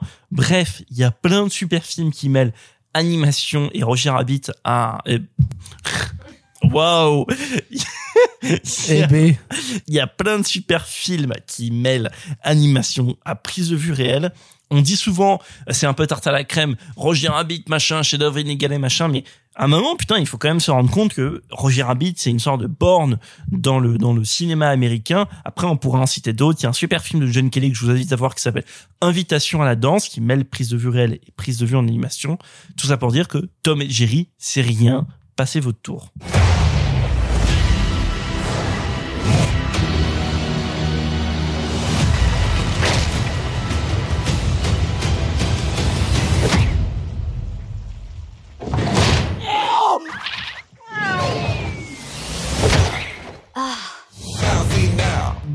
Film en bref de cette sélection, Michel-Ange est un film d'Andrei Konchalovsky traitant, vous vous en doutez, de la vie de Michel-Ange entre moments d'angoisse et d'extase de son génie créatif, alors que deux familles nobles se disputent sa loyauté. C'est Simon qui vous parle en bref de Michel-Ange. Eh bien, moi, j'étais euh, j'étais parti pour voir un spin-off donc des Tortues Ninja et énorme surprise, pas du tout. C'est sur un monsieur un peu sale euh, qui fait de l'art. Euh, non, je... Donc il n'y a pas de pizza. bah c'est en Italie donc sans, sans doute. Euh, Oh là là Euh, non, non, non. Plus sérieusement, Euh, moi, je, je partais très, très réticent euh, devant Michel-Ange pour une raison toute simple. Je me méfie, je me méfie du cinéma parlant de l'art et a fortiori du cinéma parlant des grandes œuvres, des chefs-d'œuvre, des grands créateurs. Comment réussir à capturer, à raconter ce que c'est que le travail, ce que c'est que l'inspiration, ce que c'est que le génie? Par définition, c'est compliqué à traduire visuellement. C'est compliqué à faire sans être scolaire, docte, sans faire du docu-fiction euh, un peu pété. Et bah, contre toute attente, non seulement le film le fait brillamment, mais il le fait brillamment. euh, moi, je suis jamais autant fasciné que quand mes, euh, mes modestes capacités d'analyse sont totalement court-circuitées. Je saurais pas te dire, c'est le génie de la mise en scène, il y a tel effet de découpage, il y a tel effet de montage. Je constate, avec une fascination sincère et réelle, l'immense puissance du film pour te montrer cet homme au travail. Alors peut-être parce que on pourrait dire que c'est un film marxiste ou en tout cas c'est un film sur un travailleur. C'est un film sur le corps de Michel-Ange, bien plus que sur Michel-Ange. C'est pas un film qui te dit "Ma Mich- euh, non, je vais pas faire d'accent là. Non, non, non, pitié, c'est pas une bonne idée. Mais c'est pas un film, c'est pas un film qui te dit regarde le génie à l'œuvre. C'est un film qui te dit regarde le corps de cet artiste qui travaille, devient fou pour essayer de déplacer un bloc de marbre qui n'est pas déplaçable. C'est comment le travail de cette physionomie, de cette anatomie entre en corrélation, en confrontation, certes, comme tu l'as dit, avec des questions politiques, mais aussi avec des questions physiques, spatiales, géologiques. Et véritablement, ça n'est pas regarder l'idée de Michel-Ange au travail, c'est regarder le corps de Michel-Ange au travail. Le film le fait avec un mélange de sobriété et d'humilité franche que je trouve passionnant. Il est d'une simplicité absolument brillante. Plastiquement, c'est magnifique. Konchalovsky travaillait aussi beaucoup comme metteur euh, à la mise en scène de théâtre. Alors non pas que le film soit du théâtre filmé, mais du coup, il a une conscience absolue de là où ton regard se focalise. Parce que c'est ça, quand tu fais de la mise en scène de théâtre, tu dois travailler, non seulement à comment le son va se répandre et comment tes acteurs vont parler, mais à qu'est-ce que le spectateur va regarder sur cette scène? Et donc, il y a un- une réflexion, un travail sur la focalisation de ton regard dans l'image qui est admirable. C'est et alors je vous dis ça, c'est pas du tout un film inaccessible, c'est pas du tout un pensum, c'est pas du tout un grand geste universitaire ou académique sur Michel-Ange, c'est un film organique, sublime sur le corps d'un artiste au travail et qui est d'autant plus un corps au travail que Michel-Ange il sculpte et sculpter, en fait, c'est pas se mettre dans une œuvre et faire Hum, oui, bien sûr, oui, c'est pas mal. C'est un moment, c'est affronter la pierre, c'est affronter la matière et une matière qui ne se tord pas, qui ne se transforme pas, une matière qui est rude, qui est en rébellion, on pourrait dire complète, minérale contre toi. Et il te raconte ça avec une euh, splendeur incroyable. Ora che c'è un Papa Medici potrebbe succedere di tutto. Tu credi che noi permetteremo di installare questa montagna di marmo dentro la basilica di San Pietro? Non vuole fare la tomba la farà qualcun altro. Ma io a te t'ammazzo. Tutta questa bellezza. Non merito queste creature. Nous avons fait le tour de tous ces films du présent. Il y en avait énormément, énormément, énormément. Mais que serait un épisode de Pardon le cinéma sans un moment où l'on apprend que le cinéma se conjugue au présent, mais aussi au passé? Il est temps maintenant de partir vers le film du passé. Et cette semaine, nous vous parlons d'une ressortie en salle. Nous vous parlons de The Wicker Man. En avant. À cette époque, vous le savez, le cinéma était en noir et blanc. Mais nous avons préféré mettre un peu de couleur. Monsieur Mézeret, au nom du patrimoine artistique français tout entier, je vous dis merci. Mais enfin, tout ça, c'est le passé. Where is Rowan Morrison? Come. It is time to keep your appointment with the Wicker Man.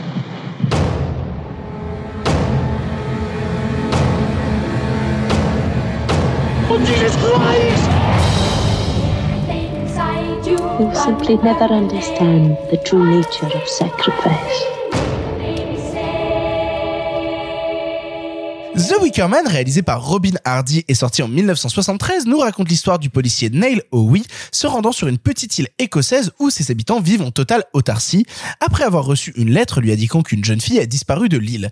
Or, arrivé sur place, il fait rapidement face au manque de réponse des locaux et surtout à des pratiques païennes allant de l'oubli du concept de la mort à la gloire de la forme phallique, tout cela supervisé par leur gourou en chef, Lord Summerisle, joué par Christopher Lee.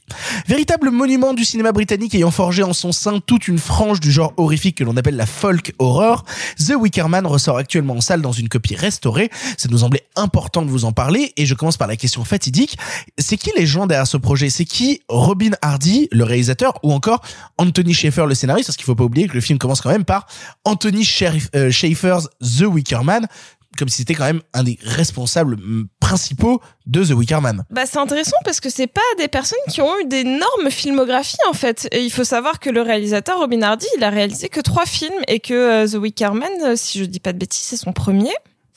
Oui, oui, c'est son premier long C'est son premier et qu'il a réalisé juste euh, The Fantasist et euh, The Wicker Tree quelques années plus tard. Mais donc c'est quelqu'un qui n'a pas tant réalisé que ça. Et euh, donc le, le, scéna- le scénariste sur ça euh, et bah pareil il est à l'origine de 1 2 3 4 5 6 7 films en tout dont un qu'il a scénarisé pour Sidney Lumet.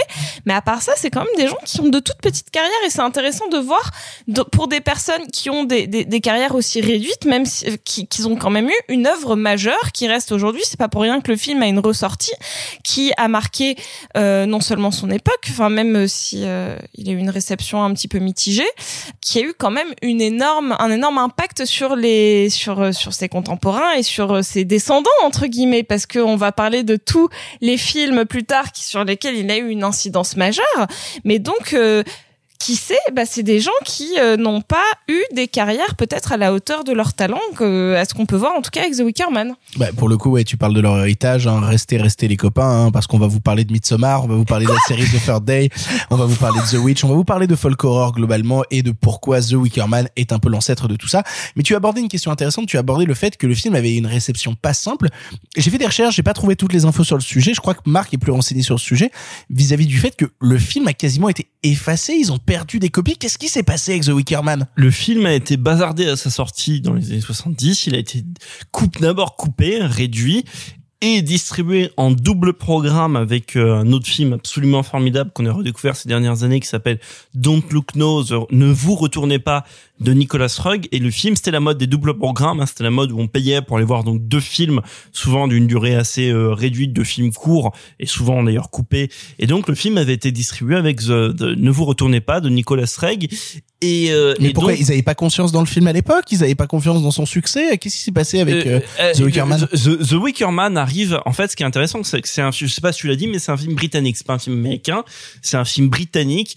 Et il arrive à une époque où, dans les années 70, l'horreur britannique connaît, on va dire, une forme d'essoufflement. Parce qu'en fait, elle est ringardisée. Le mot est un peu fort, mais vous allez voir l'idée. Elle est ringardisée par la nouvelle génération de cinéma d'horreur américain, notamment incarné par des films comme Massacre à la tronçonneuse ou d'autres. Et, il s'avère que, bah voilà, le grand cinéma d'horreur britannique qui a un jour été celui de la Hammer, les Dracula, les Frankenstein, Dr Jekyll et j'en passe. Euh, Il y a toujours des films de la Hammer à cette époque-là, mais ils sont un peu moins flamboyants, ils ont un peu moins de succès.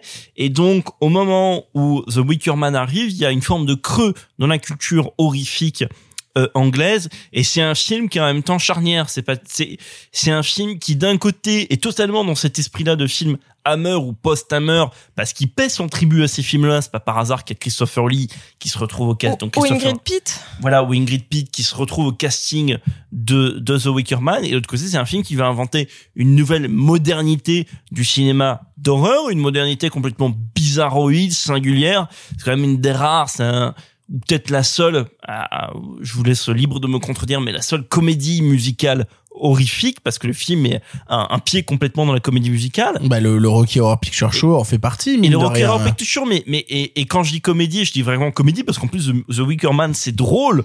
Il y a plein de moments où c'est drôle, où on est hilar face au comment dire à la réception de ce monde païen par rapport au policier puritain qui est le héros de l'histoire? Alors, je, je, je, je me permets de nuancer, notamment par rapport à la comparaison avec The Rocky Horror Picture Show, qui se veut en décalage, alors que là, c'est un rire de malaise. Non. C'est encore plus difficile à vendre, le rire de malaise, plutôt que quelque chose qui s'as- qui s'assume dans l'absurde.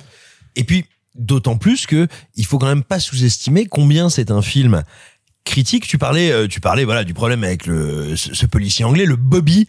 Parce que c'est comme ça, hein, le policier anglais, euh, c'est un, on appelle ça les Bobbies, qui arrivent sur cette petite île. C'est quand même un film britannique qui tape, mais vraiment qui tape à coups de masse euh, dans les glaouis sur l'esprit anglais. Bah, et puis Sur les- le puritanisme anglais, Non, sur, mais- sur la vision d'un certain mais- catholicisme oui, anglais. Mais pas que le puritanisme.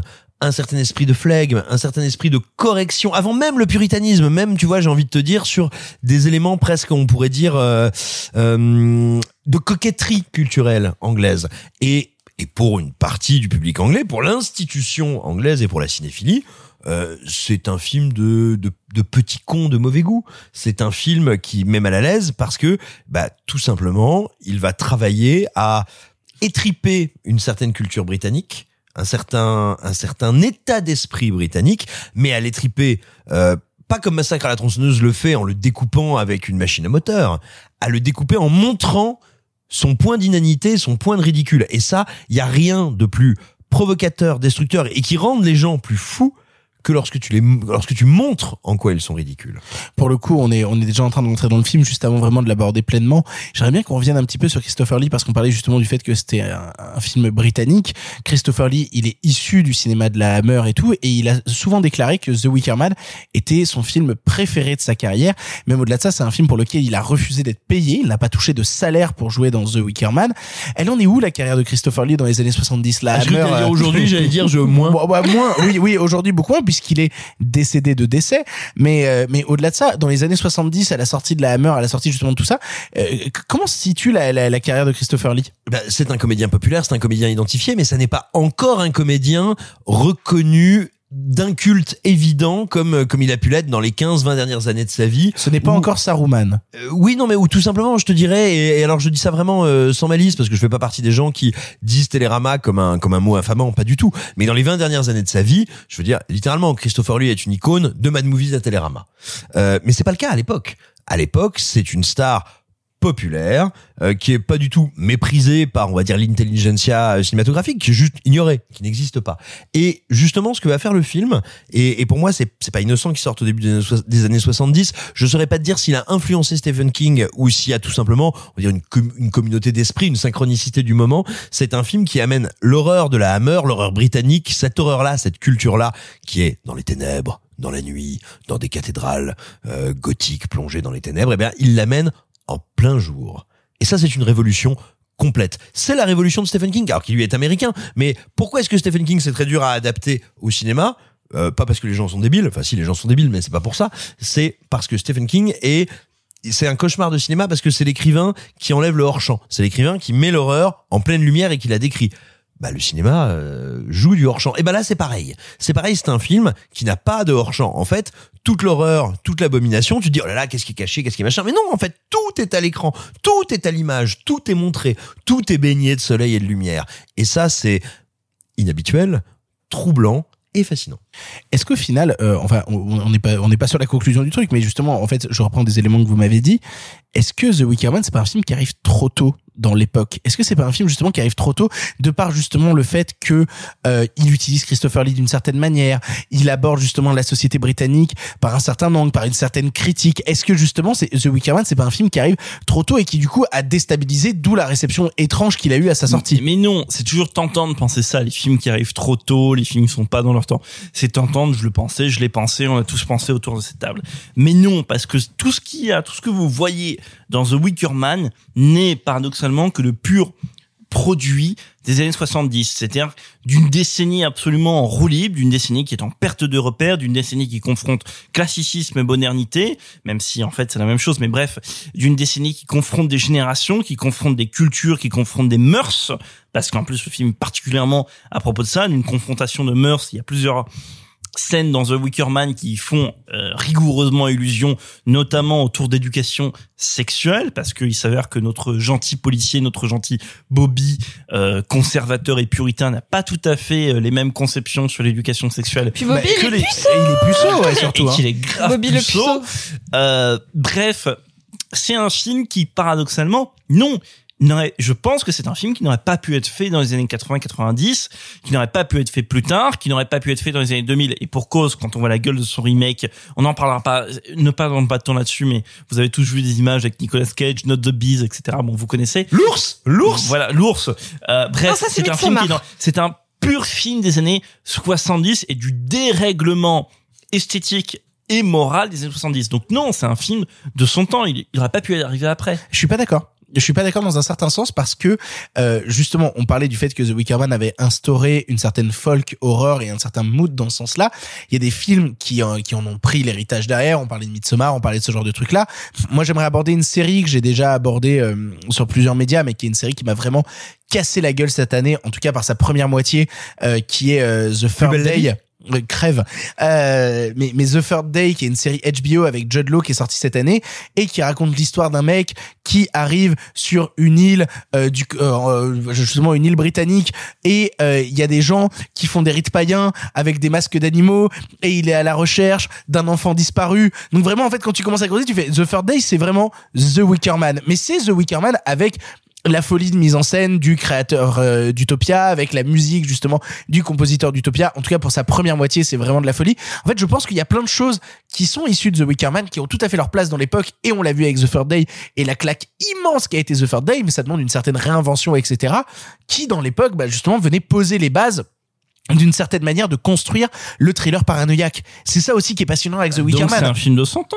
Donc donc donc t'es d'accord avec moi? Ce que je veux dire par là, c'est que il a encore enfin, il a permis, mine de rien, de donner encore des nouvelles formes qui se, se basent sur la même chose et qui sont au final très actuelles. Bien sûr, mais en art, être en avance, c'est être à l'heure.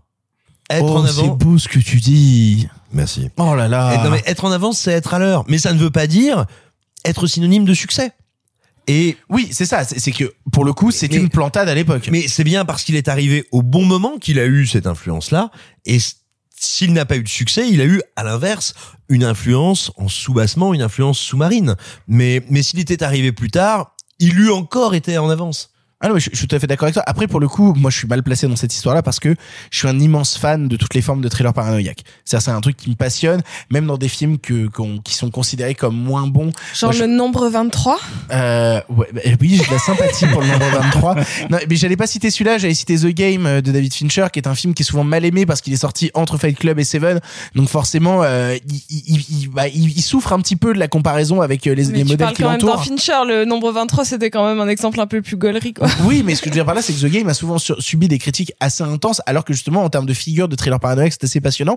Et c'est assez passionnant justement de regarder euh, The Wicker Man parce qu'on a littéralement un personnage qui se confronte à, à, à son envie euh, de connaître la vérité, de connaître la vérité, de savoir que les autres connaissent la vérité, mais personne ne lui donne jamais. C'est-à-dire qu'il se trouve face à des personnages, il est sur une île où il dit bonjour, est-ce que vous connaissez cette nana-là? Tout le monde lui dit non, on la connaît pas. Puis 20 minutes après, il se rend compte que tout le monde la connaît. Mais pourquoi on m'a menti en, en première instance? Pourquoi on m'a menti à ce moment-là? Qu'est-ce qui s'est passé? Et petit à petit, il se rend compte que tout n'est que mensonge sur mensonge sur mensonge, tout n'est que jeu avec les faux semblants. Déjà, juste pour être honnête avec les auditeurs qui nous écoutent, si jamais ce genre de, de thriller où on ne vous dit pas toute la vérité et où on sent qu'on vous ment et que vous n'avez pas toutes les clés et que vous ne les aurez qu'à la dernière seconde du film, eh bien, euh, The Wicker Man, c'est un film à voir absolument, absolument, absolument parce que c'est assez passionnant de mener l'enquête avec ce policier. C'est un film qui est passionnant. Tout à l'heure, quand on causait de slalom, on parlait d'ambiguïté. C'est un cinéma qui est passionnant parce qu'il est ambigu. Évidemment, cette communauté, ces rites païens, sont problématiques, nous questionnent. Pour autant, ce ne sont pas exactement les antagonistes.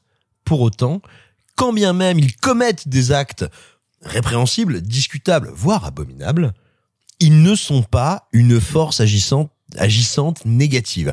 Et c'est une équation, mais tu Avec en- tu en- Midsommar. Genre, je- j'aimerais tu en parleras, oui, mais je vais pas le creuser plus que ça. Mais, mais, mais ça, du coup, c'est passionnant parce que quand tu regardes le film, bah, c'est terrible. T'es quand même un peu en empathie avec ces gens qui ridiculisent le Bobby. T'es un peu en empathie avec ces gens qui ont une appréhension de la culture plus charnelle, plus vivante, dans une cohésion de groupe à plein de niveaux plus saine que celle de nos grandes vies occidentales urbanisées. Tu trouves ça vachement plus simple que nos grandes vies occidentales, les partous dans des cimetières?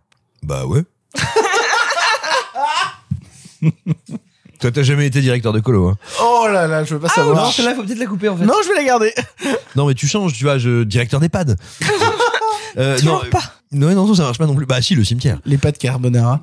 Oh oui Oh oui Non, non, bref, ce que je veux dire, c'est que le film met à mal en permanence notre confort et notre positionnement de spectateur, et il le fait de manière incroyablement intelligente, donc c'est donc c'est passionnant.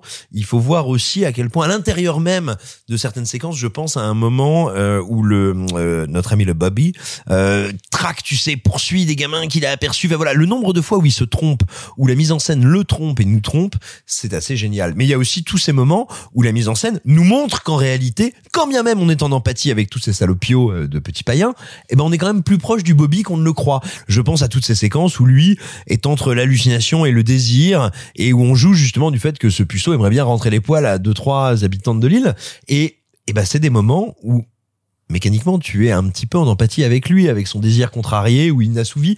Et tout d'un coup, le film a une capacité à te mettre mal à l'aise, à te montrer toi, tes zones d'ombre, tes zones de non-dit, ce que tu n'oses pas assumer et verbaliser, qui en fait un film passionnant et puis qui va bien au-delà du simple euh, brûlot contre un certain euh, flegme des Britons euh, qu'on déteste. Mais je crois que Sophie, tu voulais aborder le gros parallèle qu'on peut faire entre The Wicker Man et Midsommar. Midsommar qui est un film que t'aimes pas trop, non C'est ça, hein? Si vous me suivez sur les réseaux sociaux, vous savez que Midsommar est l'un de mes films préférés de ces au moins dix dernières années, peut-être pas cinq Cent. dernières années. Mille. Mille. Non mais franchement, Vous savez ce que ça fait, 1000, Larmina? Ça fait beaucoup.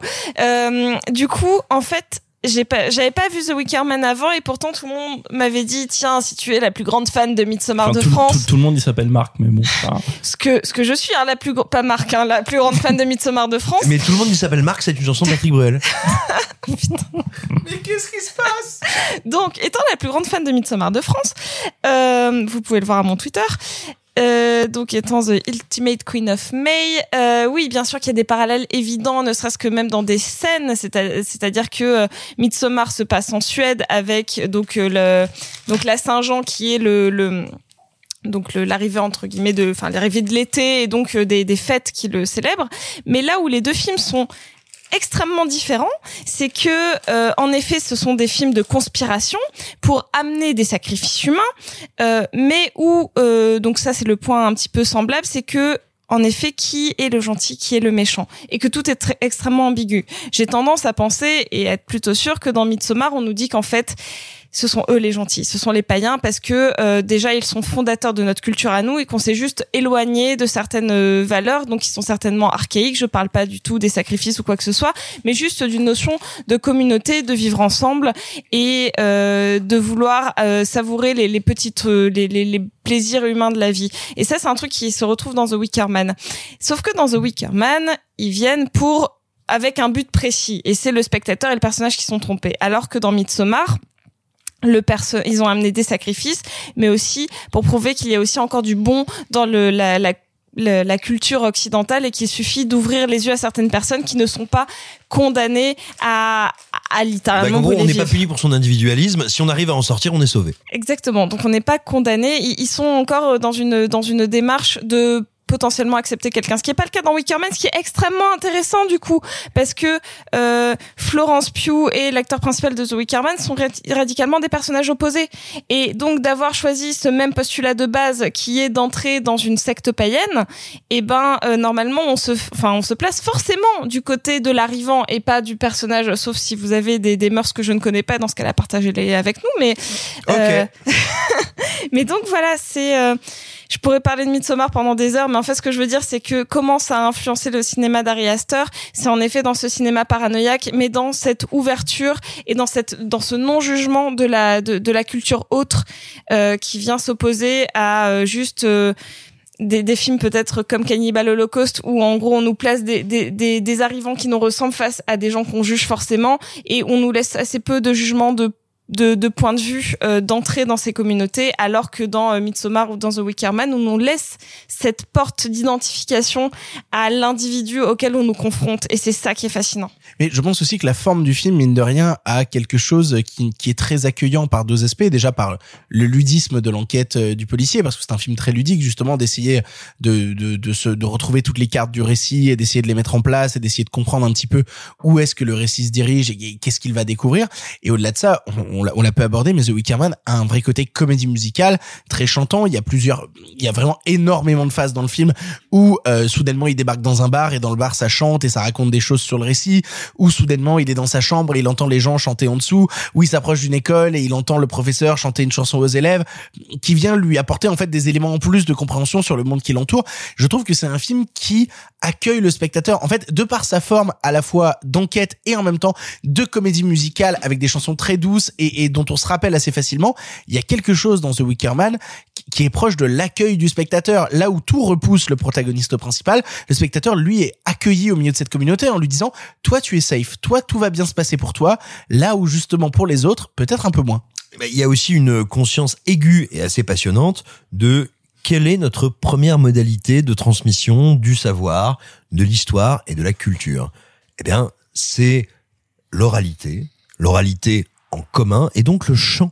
Et en fait, le film nous reconnecte, mais je pense, là je, vais me permettre d'utiliser des grands mots, mais d'une manière presque inconsciente à ce que c'est que notre héritage, parce qu'il faut pas euh, déconner, hein, on, s'est- on est tous alphabétisés depuis euh, quoi un siècle à tout péter et encore. C'est-à-dire qu'avant, le chant, le chant, le rassemblement par ça, était le premier vecteur de transmission de notre culture. Et on le sait, on le sent instinctivement, et on le retrouve avec le film. Et enfin, j'en terminerai en disant, si, vous vous dites, mais attends, c'est- c'est vraiment plus qu'un petit film un peu bizarre, là, ce dont il nous parle, à votre avis, ça vient d'où, le festival du Burning Man, où on fait un grand bonhomme, Alors, qu'on c'est- brûle, et que c'est qu'on chante autour C'est marrant parce que le créateur du Burning Man, justement, s'est justifié plusieurs fois. On lui a dit quand même, ça ressemble vachement à Wicker Man.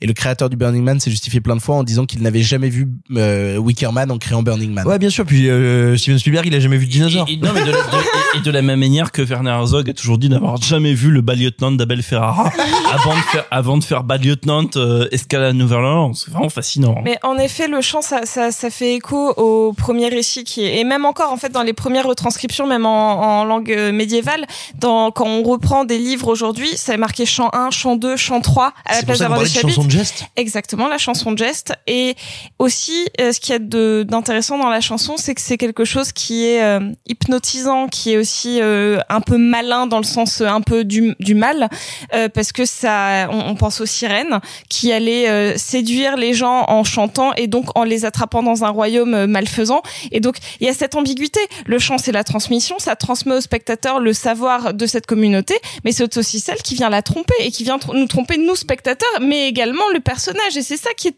totalement fucked up. Mais c'est ce que tu vis toi en tant que spectateur euh, quand dans je pense notamment à la séquence par exemple du, du pub où le, le, le, le policier vient demander sa, la clé pour sa chambre d'hôtel et se Quel retrouve- malaise cette scène, se quel malaise. pris dans une chanson euh, dans une chanson chantée par tout le monde autour de la fille euh, du, du, du propriétaire du pub et en fait il y a un moment de bascule de point de vue d'ailleurs où un moment où on se dit bah ils sont très sympathiques ces gens ils sont très sympathiques ces gens-là ouais, ils sont quand même en train de chanter une chanson qui parle du fait qu'il y a rien de mieux que baiser la fille du propriétaire du pub. Oui, bah, les pubères, ça va. Oh, putain.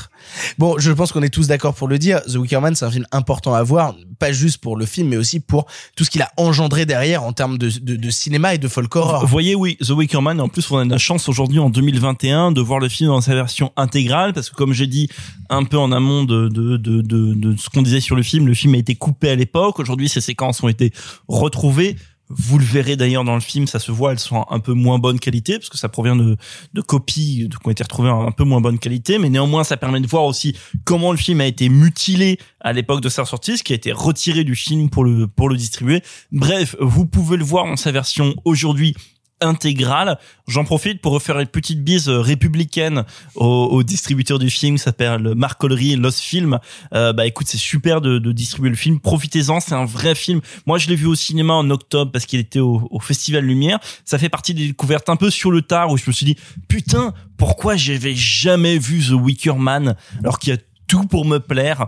Alors que tu n'avais vu que la version avec Nicolas Cage à l'époque. Et le pire, c'est que c'est vrai. Euh, non mais Pas les abeilles, Marc, pas les abeilles.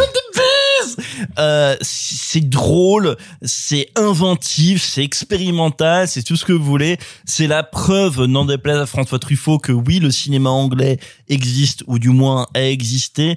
Donc, voyez, voyez et voyez en salle The Wicker Man. Et si vous n'avez pas, dernière parenthèse, ça fait une parenthèse dans la parenthèse, du coup à la fin, faudrait que je mette deux parenthèses pour la fermer. Note de bas de page. Note de bas de page, euh, où, où je peux mettre des tirets, tu sais, les tirets aussi. Euh, si vous n'avez pas les moyens, s'il n'y a pas de cinéma qui le passe à côté de chez vous, le film a été édité dans une belle édition chez Studio Canal dans la collecte de Jean-Baptiste Toré qui s'appelle Make My Day. Donc vous, vous pouvez aussi voir euh, The Wicker Man en Blu-ray. C'est ainsi que se termine ce 46e épisode de Pardon le cinéma. Marc, 46. Qu'est-ce que ça t'évoque 46 Mon entrée dans la résistance pour poursuivre. euh, hein? Tu l'as Oui, la semaine dernière si si, mais mais, Ouais, non mais c'est une belle Mais j'étais pas là la semaine dernière. Ouais, c'est bien de la refaire pour Sophie. Je remercie tous les gens autour de cette table d'avoir participé à cette émission, cette grosse émission pour la réouverture des salles. Merci. grosse émission. Merci beaucoup Marc. On avait dit par les accents. Merci beaucoup Sophie. On peut reconfiner maintenant. Merci beaucoup euh, Simon. Hasta la pugnetta sempre. Non, putain, pardon. Hasta Ouais. la pugnetta. Putain, je l'avais. Hasta la pugnetta. Sim... On va y arriver, on va y arriver, on est bon, on est bon, on est bon. Je vais tout laisser. Hein. Ouais, c'est ce que je dis toujours. Hasta, la pugnetta, siempre al ciné. Bref, on se retrouve la semaine prochaine pour une semaine un peu plus calme. Les salles auront été réouvertes et donc il y aura plein de choses encore à vous discuter. Des films de cinéma, putain, des films de cinéma. Quel bonheur de ne pas parler que de VOD. Quel bonheur après sept mois de douleur intense. On se retrouve la semaine prochaine pour vous parler de cinéma. Sur ce, salut, salut les copains. Arrêtez, j'en suis fini.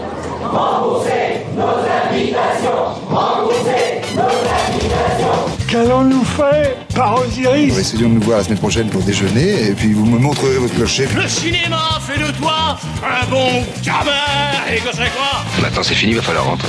Je vais aller me faire une toile. Ok, amusez-vous bien tous les deux. Bon, ça j'y compte. Bonne soirée. Merci. Have a great evening.